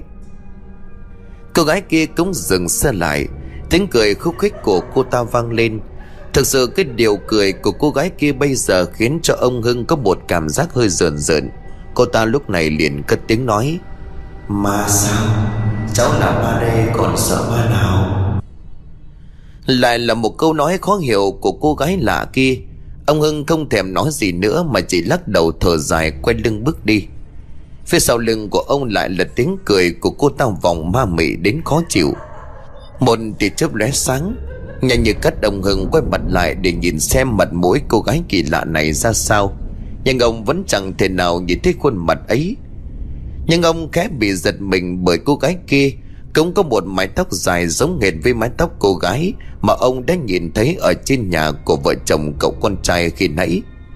Chưa hết bàng hoàng thì phía trước mặt ông có tiếng bước chân chạy thình thịch trên đất Cùng tiếng hét thất thanh của bà Hòe vợ ông. Ôi dồi ông Hưng ơi làng Đức ơi Con nhìn nó mất rồi ông ơi. Tiến đến như xét đánh ngang tai khiến đôi mắt của ông Hưng nhòe đi Ông không còn nhìn được cảnh vật xung quanh, Mà chỉ nhìn thấy một bóng người lờ mờ đang lao về phía của mình. Bà Hòe túm lấy tay của ông rồi rên rỉ, Ông ơi Con Nhi nó mất rồi khổ quá ông ơi. Trong cơn bằng hoàng, ông Hưng run rẩy rồi hỏi, Sao nó lại chết? Ai nói với bà? Thằng Huấn nó điện về nhà cô Thư Cô ấy vừa chạy qua báo chứ ai, Tội nghiệp con bé, Đang khỏe mạnh mà ông trời lại cướp nó đi. Tôi đã bảo ngay từ đầu rồi mà vợ chồng nó không có chịu nghe. Ở chung với lại bố mẹ thì không muốn Lại cứ thích mua đất ở riêng. Giờ thì tiền mất mà mong họa vào nhà. Ông Hưng chợt nhớ ra người con gái kỳ lạ đạp xe vẫn đằng sau mình. Ông liền ngoái lại nhìn nhưng người đó đã biến mất từ lúc nào. Ông lắp bắp Nó, nó đâu rồi? Nó vừa nãy ở đây đã biến mất đằng nào? Bà Huệ ngước mắt lên rồi hỏi Ai? Ông nói đứa nào? Ông Hưng lúc này liền vội đáp. Thì con bé kỳ lạ mà hồi tối tôi gặp ở cổng nhà vợ chồng thằng Huấn. Vừa rồi tôi lại gặp nó ở đây. Nó đi ngay sau lưng tôi mà trong chớp mắt nó đã biến đi đâu mất. Bà Huệ lúc này run rẩy rồi hét lên. Ma rồi. Con đó là ma chứ không phải là người đâu. Ngay từ lúc tối ông kể tôi đã đoán nó là cái thứ không bình thường. Y như rằng là xảy ra chuyện. Cái đất đó các cụ đã nói là không có ở được Mà chúng nó không có nghe. Con ơi là con, bây giờ thì khổ trăm đường. Tin về đứa cháu nội của ông bà Hưng đột ngột qua đời, Nhanh chóng được bà Thư lan truyền khắp xóm. Một cô bé đang khỏe mạnh, không hề có bệnh tật gì, Đột ngột qua đời khiến ai đều cảm thấy bất ngờ và có phần hoang mang. Làng xóm thì thi nhau đổ ra đường kéo nhau về nhà ông Hưng. Người thì đến vì chia sẻ nỗi buồn, Người thì đến thì vì tò mò. Cả xóm từ già trẻ lớn bé Đều kéo nhau ra còn ngõ những tiếng xì xào bàn tán vang lên ồn ào, Mặc cho trên trời sớm chớp càng ngày càng dữ dội. Giọng của bà Thư lanh lảnh trong đám đông. Tôi vừa đi mò lúa cùng với ông Hưng về xong đây chứ đâu. Từ tối cũng đang nghe chuyện con Nhi nó bị sốt nóng sốt lạnh. Ông bà Hưng cũng cẩn thận bảo vợ chồng thằng Huấn thuê xe. Cái thằng Luân đưa con bé lên bệnh viện huyện để khám cho chắc ăn. Tưởng đâu như thế đã là yên tâm. Vậy mà tôi vừa rửa xong chân tay Thì có tiếng chuông điện thoại reo trong nhà. Tôi cứ tưởng là thằng Thắng nó gọi về. Ai ngờ đâu lại là cái thằng Hưng. Nó báo là con nó mất ở trên huyện. Đang chờ cơ quan công an họ kiểm tra xong rồi đưa về làm ma. Khổ thân con bé. Vừa xinh xắn vừa ngoan ngoãn lại yếu mệnh. Lại là cái đất nhà cụ sung. Ngay từ ban đầu đã gàn rồi mà chúng nó cấm có chịu nghe. Những lời nói của bà Thư vang lên gió buồn một bên tai. Khiến cho ông bà Hưng lại càng đau xót. Cả hai ông bà ôm nhau và gục xuống. Đôi chân đã mềm nhũn ra không thể nào đi tiếp. Vài người tiến lại dìu hai ông bà trở về nhà. Qua quãng đường bà Hòe không ngừng thều thào xin gì, Còn riêng ông Hưng thì im lặng không nói gì. Ông đang nhớ lại hình ảnh khi nãy ông thấy ở nhà con trai. Người phụ nữ có mái tóc dài kia là ai? Cô ta còn dắt tay cháu nội của ông phải chăng đó là hồn ma cháu ông sau khi chết thì quay trở về nhà? Nếu đúng là như vậy, Thì có thể lắm người con gái có mái tóc dài chấm gót kia là hồn ma, Đang ám gia đình con trai của ông. Và chính nó đã đem cháu gái của ông rời khỏi dương thế. Về đến nhà ông, nhờ một người thanh niên chạy qua nhà chuyên chạy xe thuê tên là Luân. Nhà anh ta đưa hai vợ chồng lên bệnh viện huyện. Nhưng chưa kịp đi thì chồng của bà Thư hớt hải từ ngoài cổng vào rồi nói Hai bác ở nhà thôi không phải đi đâu. Thằng Huấn nó vừa điện lại là nó bảo công an khám nghiệm xong. Bây giờ bệnh viện họ sẽ đưa con bé cùng với vợ chồng thằng Huấn về luôn. Giờ đây bất kể những lời nào nhắc đến đứa cháu gái Lại là một lần sắt muối vào trái tim của bà Hòa. Bà liền gào rú lên trong đau đớn, Than trời trách đất Và một vài câu trách luôn cả vợ chồng Huấn Ông Hưng thì có vẻ bình tĩnh hơn, Nhưng đôi mắt thì chẳng thể nào giấu được sự bàng hoàng. Ông bần thần ngồi thụp xuống hiên nhà, Đôi mắt trông già vườn trong sự tuyệt vọng đến cùng cực. Ông hàng xóm ngay bên cạnh nhà nhìn ông bằng một đôi mắt thương cảm rồi ngồi xuống bên cạnh động viên. Tôi biết là chuyện xảy ra như thế này nó quá bất ngờ, Quá đau xót với ông bà. Chẳng chỉ là có ông bà đau thôi đâu, Mà chúng tôi những người hàng xóm cũng máu mủ cũng xót xa. Công thường còn bé lắm, Mà ông trời đã muốn đưa con bé đi Thì mình có giữ lại cũng chẳng được.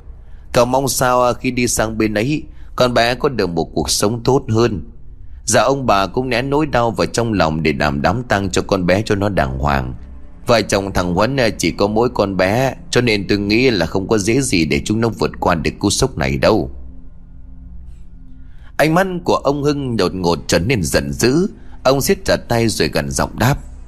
Không có ông trời nào ở đây mang cháu tôi đi cả, Là cái con ma trên mảnh đất ấy. Con ma mà các cụ trước đây vẫn đồn thổi. Chính nó đã ám cháu tôi, Đã cướp cháu tôi đi. Cháu tôi chết oan. Ông hàng xóm lúc này thở dài. Thực hư trong chuyện mảnh đất nhà cụ sung khi xưa có ma, Thì cũng chưa từng có ai kiểm chứng.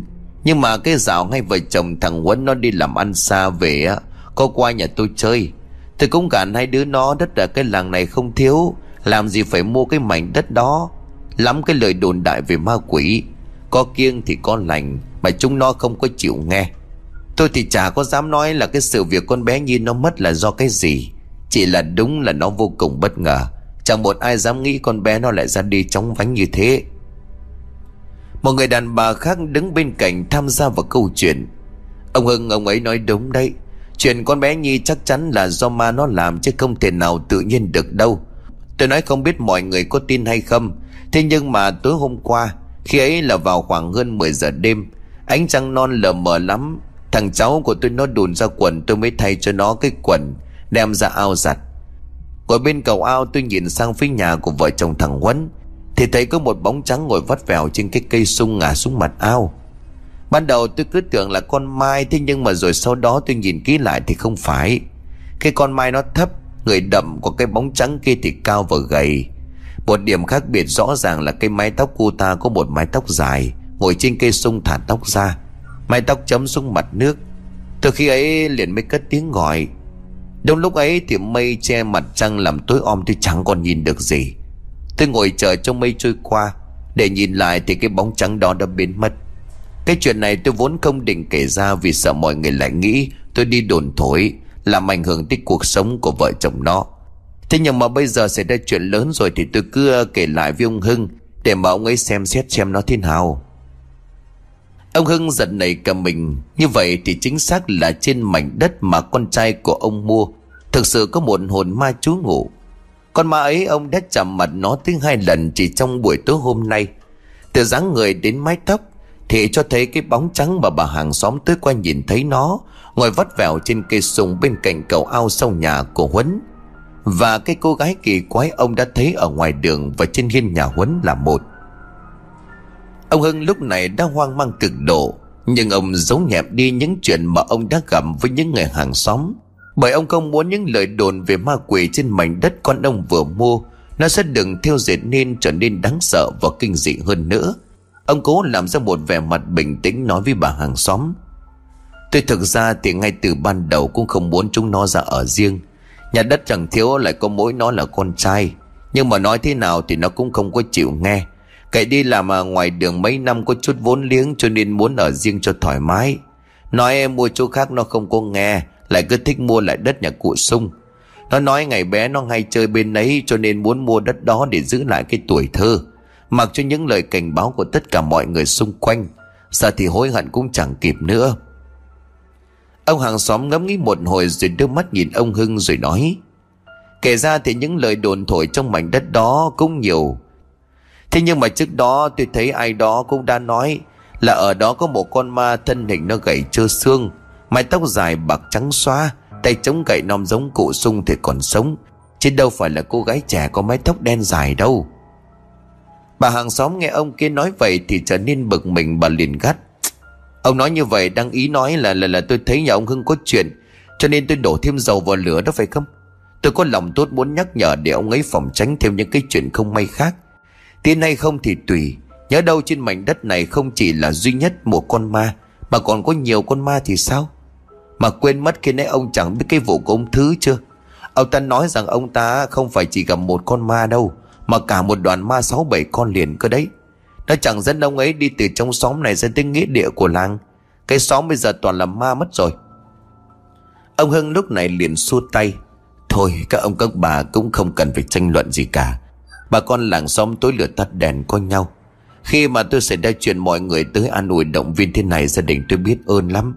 Để qua cái đám tang con bé, tôi sẽ tính toán xem phải làm gì tiếp theo. Bên ngoài con ngõ lúc này bỗng có một ánh đèn xe sáng chiếu rực, Sáng trưng cả con ngõ tối tăm.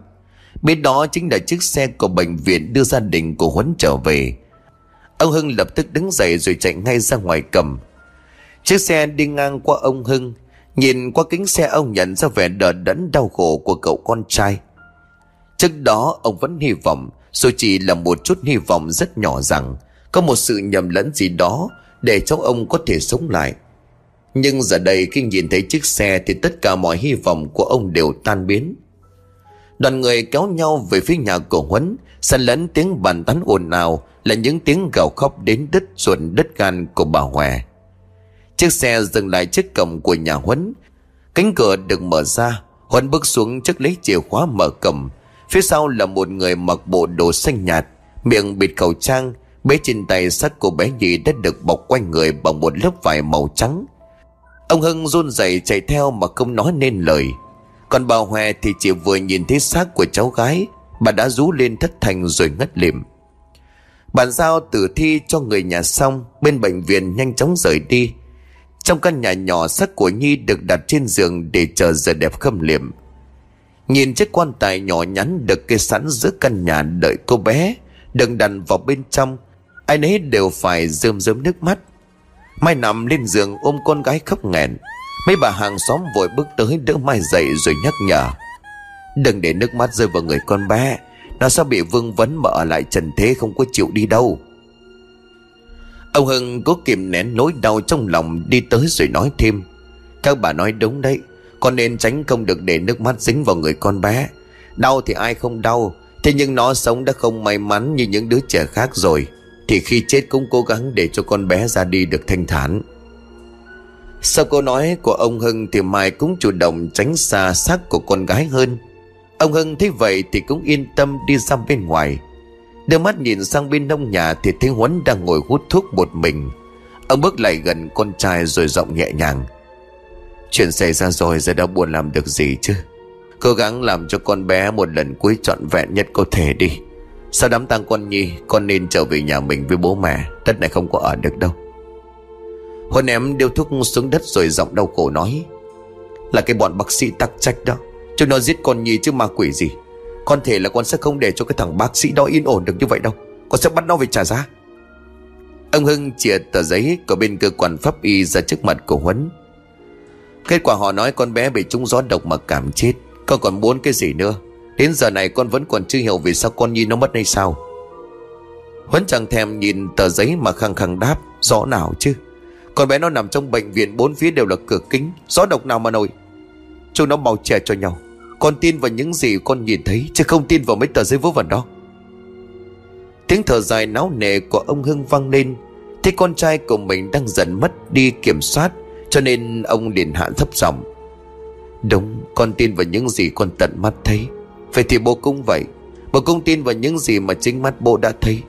Bố đã gặp hồn ma của cô ta, Ít nhất là hai lần ở ngoài ngõ, Và một lần cô ta đứng trên hiên nhà con, Trên tay dắt theo hồn của con bé.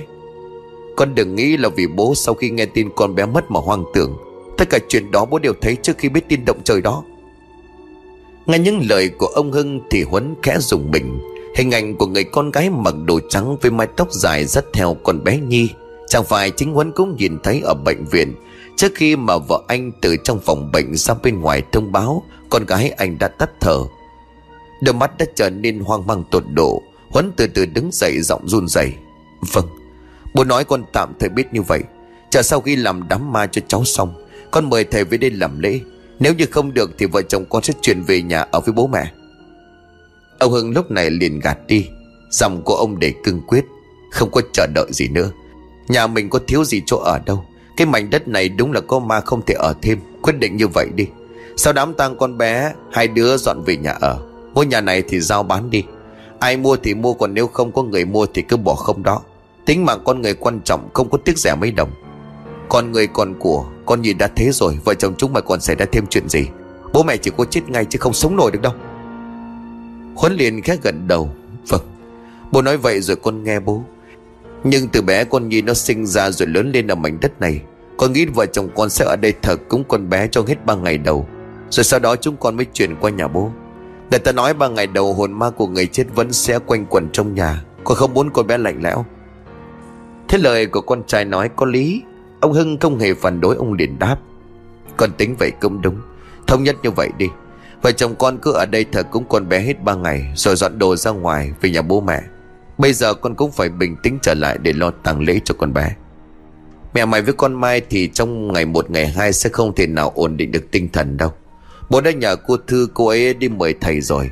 Chồng ấy đến xem rồi tiến hành khâm liệm. Gần nửa đồng hồ sau thì dưới sự giúp đỡ tận tình của bà con đối xóm, Chiếc giảm cũng đã được dựng nên. Mọi công tác chuẩn bị cho một đám tang cũng đã ổn định.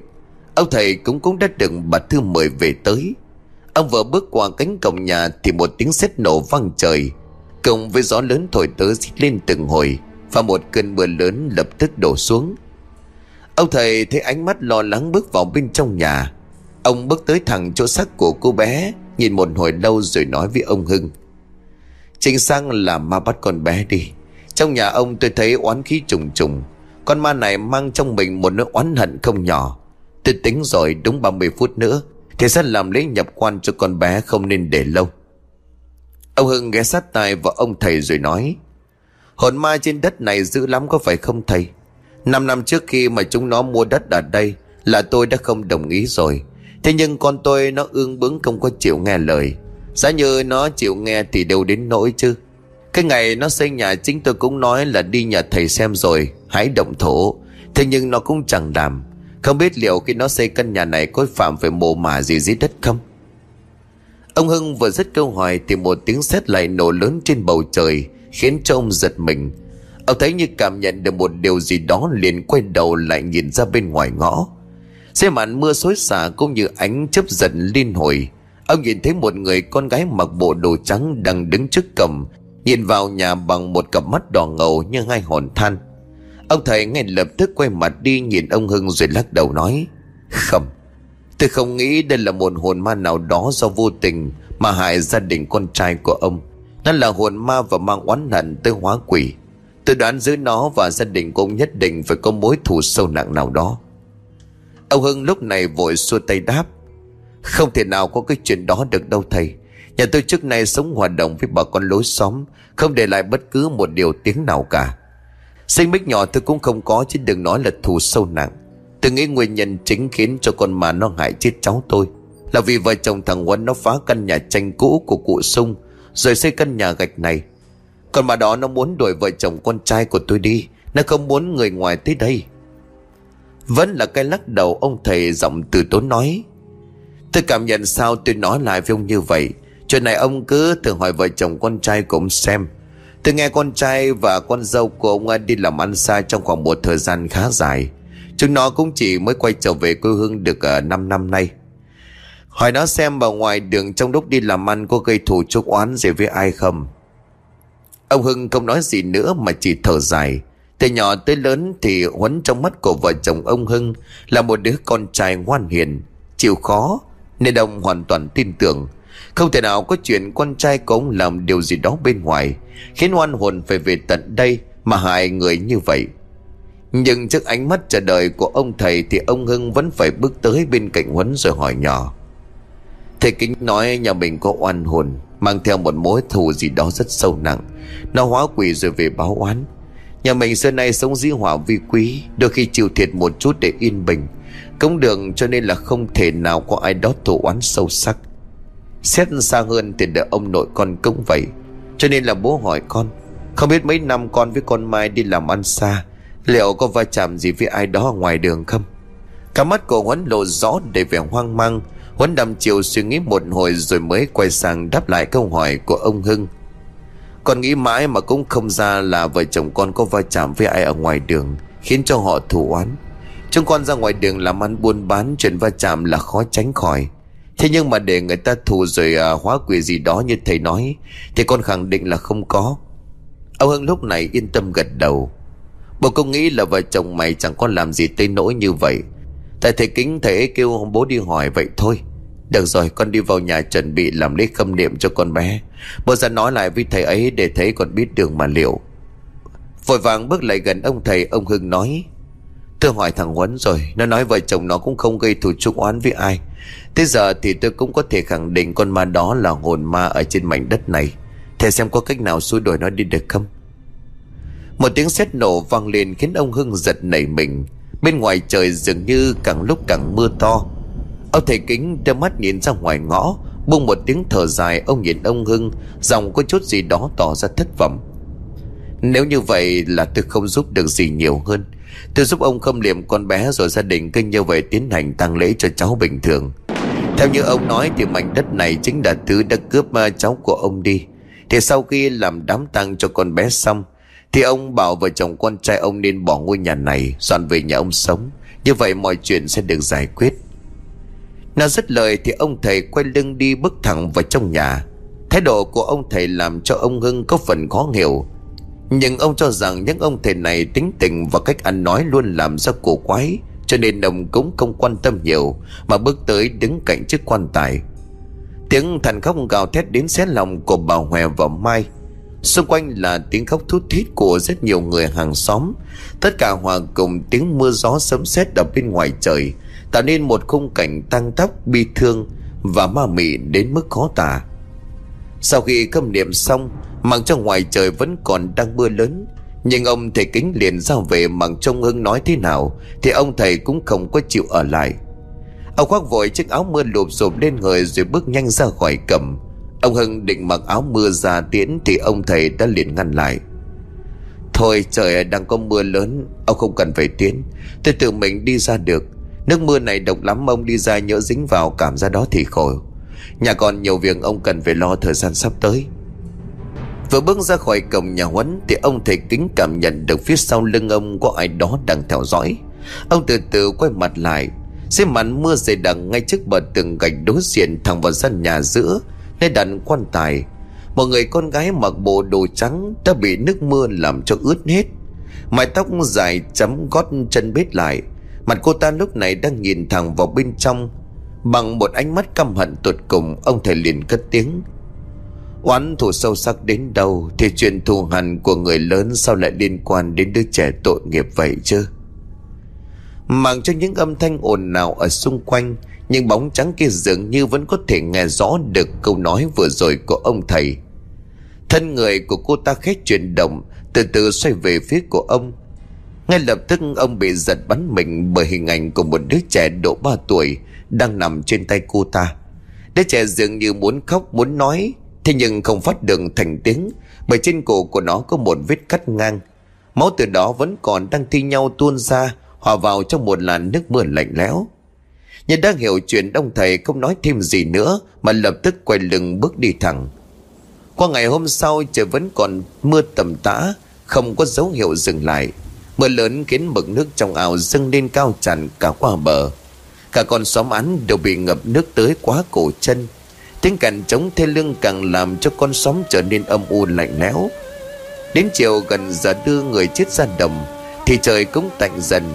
Nhưng do đã mưa lớn, cả chục giờ đồng hồ, Cho nên việc chôn cất cũng rất khó khăn. Những người phụ trách đào huyệt mộ phải be bờ thắt nước. Tới khi huyệt mộ đừng hạ xuống thì nước vẫn còn ngập nửa chiếc quan tài.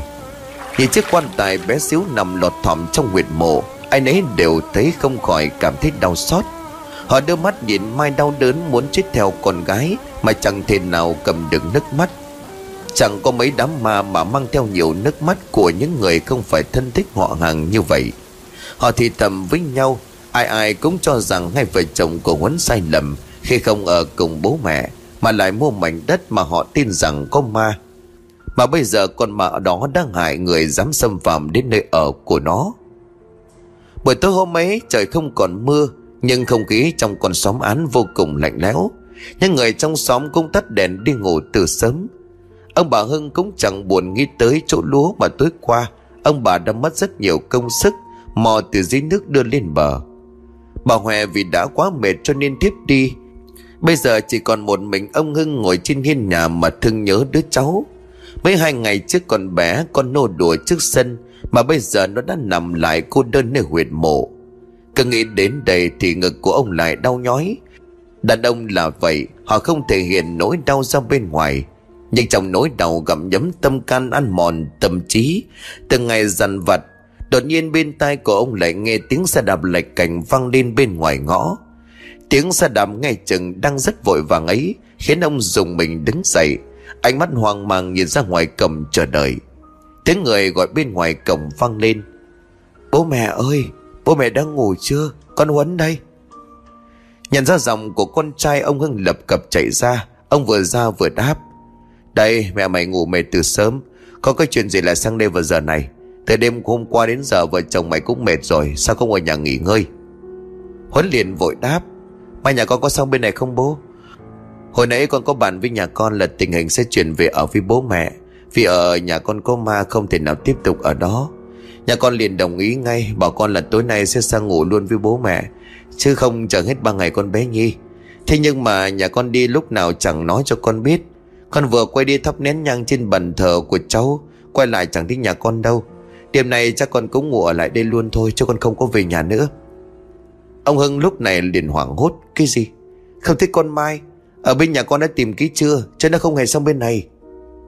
Huấn lúc này liền giật mình. Bố chắc không à? Bên nhà con tìm hết những chỗ có thể tìm. Con gọi khàn cả tiếng mà không thích nhà con trả lời. Sao đám đang con nhi, đầu óc nhà con cũng không có bình thường. Biết đâu nhà con sang rồi lầm đuối đi vào buồng nằm ngủ với mẹ hay sao? Ông Hưng liền lắc đầu quả quyết. Từ lúc ở nhà hai vợ chồng mày về đến giờ, Bố vẫn còn ngồi ở đây, chứ có đi đâu đâu. Mà làm gì có cái chuyện con Mai nó sang đây qua mặt của bố lại không biết Con chạy ngay về nhà tìm lại đi Bố chắc chắn con Mai nó không qua đây Nhưng bố sẽ tìm trong nhà một lượt rồi sẽ sang bên đó ngay Huấn tái mét mặt mày vội vã quay đầu trước xe đạp rồi vội vàng quay trở về. Ông Hưng liền bật hết tất cả các bóng điện trong nhà lên tìm kiếm qua một lượt. Nhưng dĩ nhiên là Mai không thể nào xuất hiện trong nhà ông được. Mà lúc này Mai đang đứng trên bờ ao, đôi mắt vô hồn nhìn ra giữa ao. Trên tay của Mai đang bế một đứa trẻ, mà đứa trẻ đó không ai khác chính là con Nhi, con gái đã chết của Mai. Trên thân cây sung của thù ngà mình sát trước mặt nước một bóng trắng có mái tóc dài đến chấm gót chân Đang đứng trên đó nhìn hai mẹ con Bằng một ánh mắt lạnh lùng. Trên tay cô ta đang bế theo một đứa trẻ.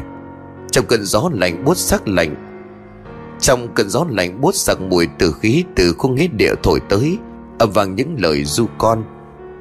À ơi, con ngủ cho ngoan, Để mẹ đi gặt thóc về nuôi con. Đêm nay chẳng có trăng tròn, Mưa rồng bão tố đường nào cỏ đi. Cò mò gặp nạn ra đi, Hồn con hồn mẹ biệt ly kiếp này. Sau tiếng rụ đứa trẻ đang nằm trong vòng tay của bóng trắng liền ngóc đầu dậy, Nhìn thẳng về phía hai mẹ con Mai. Vết cắt ở cổ của nó máu từ bên trong trào ra. Trong phút chốc, nước sẽ ao chuyển sang màu đỏ. Mai chợt giật nảy mình như người vừa thoát khỏi cơn mộng du. Nhưng lúc này giữa ao là Nhi, Con bé đang vùng vẫy kêu cứu. Mẹ ơi, cứu con! Trên cây sung hai mẹ con của bóng trắng kia đứng đó nhìn Mai. Có lẽ họ đang chờ đợi Mai nhảy xuống cứu con gái. Nhưng không, Mai không chọn cách cứu con gái mà quay lưng bỏ chạy.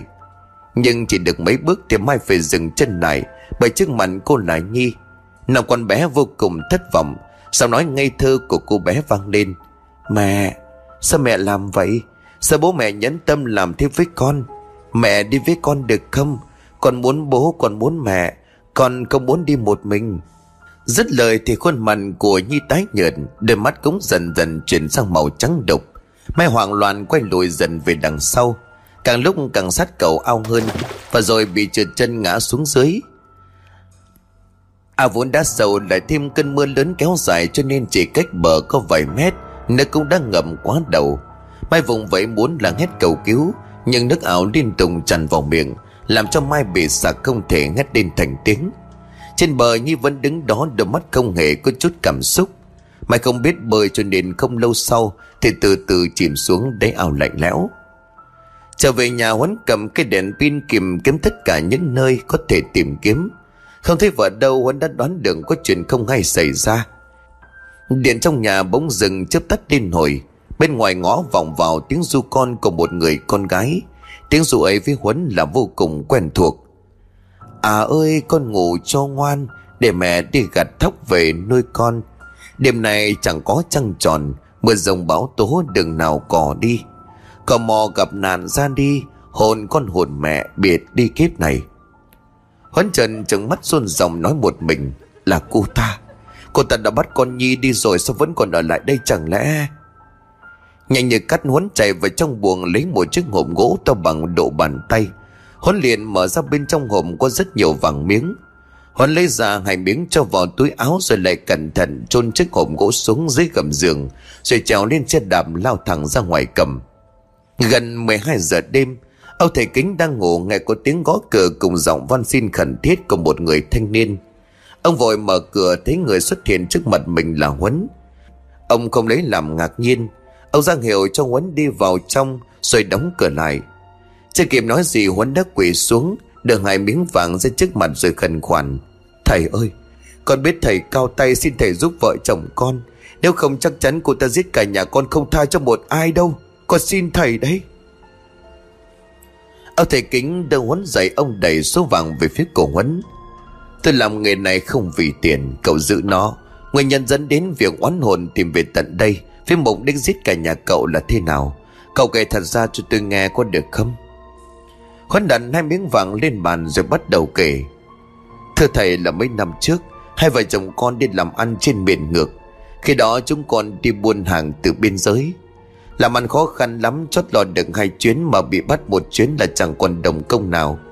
Vô tình một hôm, chúng con quen biết một người con gái, Cũng có chồng là chủ của một đường dây lớn. Nhà cô ta kinh tế thuộc dạng giàu có. Quen nhau được vài tháng, chồng cô ta bị bắt và phải ngồi tù.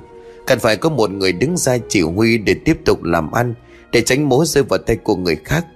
Mà cô ta khi đó có con nhỏ, Cho nên không thể nào tự mình làm được, Cho nên đã giao cho con. Nhưng trước khi giao cho con trọng trách ấy, Cô ta bắt vợ chồng con đứng trước một bàn thờ rất kỳ lạ, Để cô ta thiết kế riêng ở một phòng, Rồi bắt vợ chồng con phải lấy một thứ gì đó ra để thề. Khế vợ chồng con chưa có con, Nhưng vợ con đã thề nếu chúng con phản bội cô ta, con cái con sau này sẽ chết bất đắc kỳ tử, Linh hồn sẽ bị giam giữ, đau khổ mãi không thể siêu thoát. Vài tháng sau đó, chẳng hiểu sao công việc làm ăn ngày càng khó khăn Số tiền cô ta đưa cho con hàng ngày một ít đi Cho nên con đang nghĩ ra một cách để ăn bớt. Con lấy của cô ta ngày càng nhiều, Cho nên đã khiến cô ta phần nào nghi ngờ. Một hôm cô ta gọi cả hai vợ chồng con đến ăn cơm, Rồi nhắc lại lời thề của vợ chồng con khiến con sợ hãi. Khi đó con nghĩ muốn lời thề đó không có tác dụng, Chỉ cần giết chết cô ta và phá cái bàn thờ kia đi. Vàng trong nhà cô ta cất dấu chỗ nào con đều biết, Cho nên con đã vạch ra một kế hoạch giết chết cô ta. Và đứa con nhỏ để phá lời nguyền Rồi lấy chú vàng đó trở về quê. Tưởng như mọi sự yên bình, Thì không ngờ mãi cho tới 5 năm sau, Cô ta mới quay về để báo thù. Ông thầy thở dài nhìn vào mặt của Huấn Khẩm Cậu vẫn chưa kể đúng. Sau khi cậu lấy được số vàng ấy, Sao không kiếm nơi nào đó mà xây nhà to, Để mà ở lại chọn đúng mảnh đất Mà dân làng đồn có ma để xây tạm một cái nhà? Rõ ràng là vì lý do nào đó cậu và vợ không biết, Không thể thoát khỏi lời thiệt độc kia. Cho nên đã chọn mảnh đất này Để đứa bé nếu ra đi bất thường Thì dân làng cũng chỉ nghĩ Do vợ chồng cậu chọn sai nơi ở, Chứ không phải do luật nhân quả gì hết. Vợ chồng cậu đã sẵn sàng cho cái chết của con bé, bởi hai vợ chồng nghĩ rằng con bé chết là lời độc kia đã biến mất. Vợ chồng cậu đem số vàng này xây một cái nhà to Và để những đứa con khác sống cuộc đời hạnh phúc. Vợ chồng cậu làm thế có nhẫn tâm với đứa bé quá không? Huấn lúc này liền run giọng. Vâng Từ ngày sau ngày con giết hai mẹ con cô ta, Đêm nào cả hai vợ chồng con cũng đều nằm mơ thích cảnh Con và vợ con quỳ xuống thể trước bàn thờ ma quái kia. Vợ chồng con khi đó đã biết là không thể nào thoát khỏi lời thề độc. Thực sự con không muốn thế Thế nhưng mà con không còn cách nào cả. Thầy kính đập mạnh tay xuống bàn rồi quát. Còn hay không tôi không quan tâm. Nhưng hai vợ chồng cậu khi đẻ con bé ra đã coi con bé là vật thí mạng. Chưa từng Tôi chắc chắn là hai vợ chồng cậu chưa từng một lần nghĩ Phải làm sao để con bé thoát khỏi lời thiệt độc ấy. Làm sao để cho nó sống? Cậu về đi. Cầm cả số vàng đó về đi. Trước khi cậu tới đây, tôi nói cho cậu ngay. Số vàng trong hộp đó cũng đã được yểm một loại bùa cực kỳ hiểm của người Tàu. Nó sẽ mang họa sát thân cho kẻ dám ăn cướp nó. Rất tiếc tôi không thể giúp cậu. Nó là ngoài tầm kiểm soát của tôi rồi. Rất lời thì ông ta đi thẳng vào trong buồng để mặc Huấn đứng bên ngoài mà cầu xin, Năn nỉ một hồi nhưng không được. Huấn đành phải đạp xe ra về. Anh ta tính là sẽ nhờ nhà ông bà Hưng đi kiếm thầy khác về để giúp. Nhưng chỉ vừa đạp xe ra ngoài cổng nhà ông thầy, Thì tiếng du kia lại vang lên ở đằng sau. À ơi, con ngủ cho ngoan, Để mẹ đi gần thắp về nuôi con. Đêm nay chẳng có trăng tròn, Mưa rồng bão tố, đường nào có đi. Cầm mò cầm nạn ra đi, Hồn con hồn mẹ biển đi kiếp này. Phía sau lưng, tiếng xe đàm vang lên lạch cạch đều đều trên con đường đầy sỏi đá. Huấn còng lưng lấy hết sức có thể để đạp thật nhanh. Nhưng sao cảm giác chiếc xe như bị mặt đường hút lại, Càng cố đạp thì càng cảm thấy nó càng chậm. Thế đầu làng chiếc xe đạp trèo đến một hòn đá lớn nằm ở giữa đường, Khiến cho cả chiếc xe và Huấn ngã sóng xoài ra đường. Chưa kịp đứng dậy thì giọng nói ngây thơ quá đối quen thuộc với Huấn lại vang lên bên cạnh. Bố ơi, Bố ngã có đau không? Để con đỡ bố dậy nhé. Huấn tay mét mặt mày hất tay của con gái ra rồi hét lên. Mày là ma, Mày là ma rồi mày không phải con tao. Đi đi mày dẫn mẹ con nó đi khỏi đây, Cho mày cút đi để tao yên. Nhi từ từ đứng dậy, ánh mắt lạnh lùng nhìn người bố của mình. Tiếng xe đạp lạch cạch dừng lại ngay sau lưng của Huấn. Đôi mắt của bé Nhi chuyển dần sang màu trắng đục. Cả làng nhân trung trong phút chốc bị đánh thức bởi một tiếng sét rung chuyển đất trời. Sáng hôm sau, làng nhân trung ngày này cũng đều bàng hoàng về cái chết kinh hoàng của vợ chồng Huấn. Mai chỉ sau một đêm đã nổi trưng phình ở cái ao sau nhà. Cương mặt biến dạng như người đã chết từ lâu. Hay hùng hơn là Huấn bị xét đánh đến cháy đen ở đầu làng. Khi chết trên tay vẫn còn cầm hai miếng vàng bên tay trái. Sau cái chết đầy kinh hoàng của ba người nhà Huấn, Dân làng càng tin hơn Vì vợ chồng Huấn đã xây nhà trên mảnh đất độc, Cho nên ma quỷ đã giết cả nhà. Chẳng ai dám bén mảng đến gần ngôi nhà ấy nữa. Chuyện về hồn ma làng vàng trong xóm án càng ngày càng được đồn thổi nhiều hơn nhiều năm về sau đó, người trong xóm sau khi gặp nhiều chuyện lạ, cũng chuyển đi gần hết. Những căn nhà khi xưa cũng bị phá vỡ để làm nơi trồng trọt. Chỉ còn đó căn nhà gạch, cộng với những cái chết ghê sợ vẫn còn đó, núp dưới những tán cây rậm rạp. Cái tên xóm án từ lâu cũng đã biến mất. Bây giờ cứ hễ ai nhắc đến nó, họ chỉ gọi nó bằng một cái tên quen thuộc, xóm ma.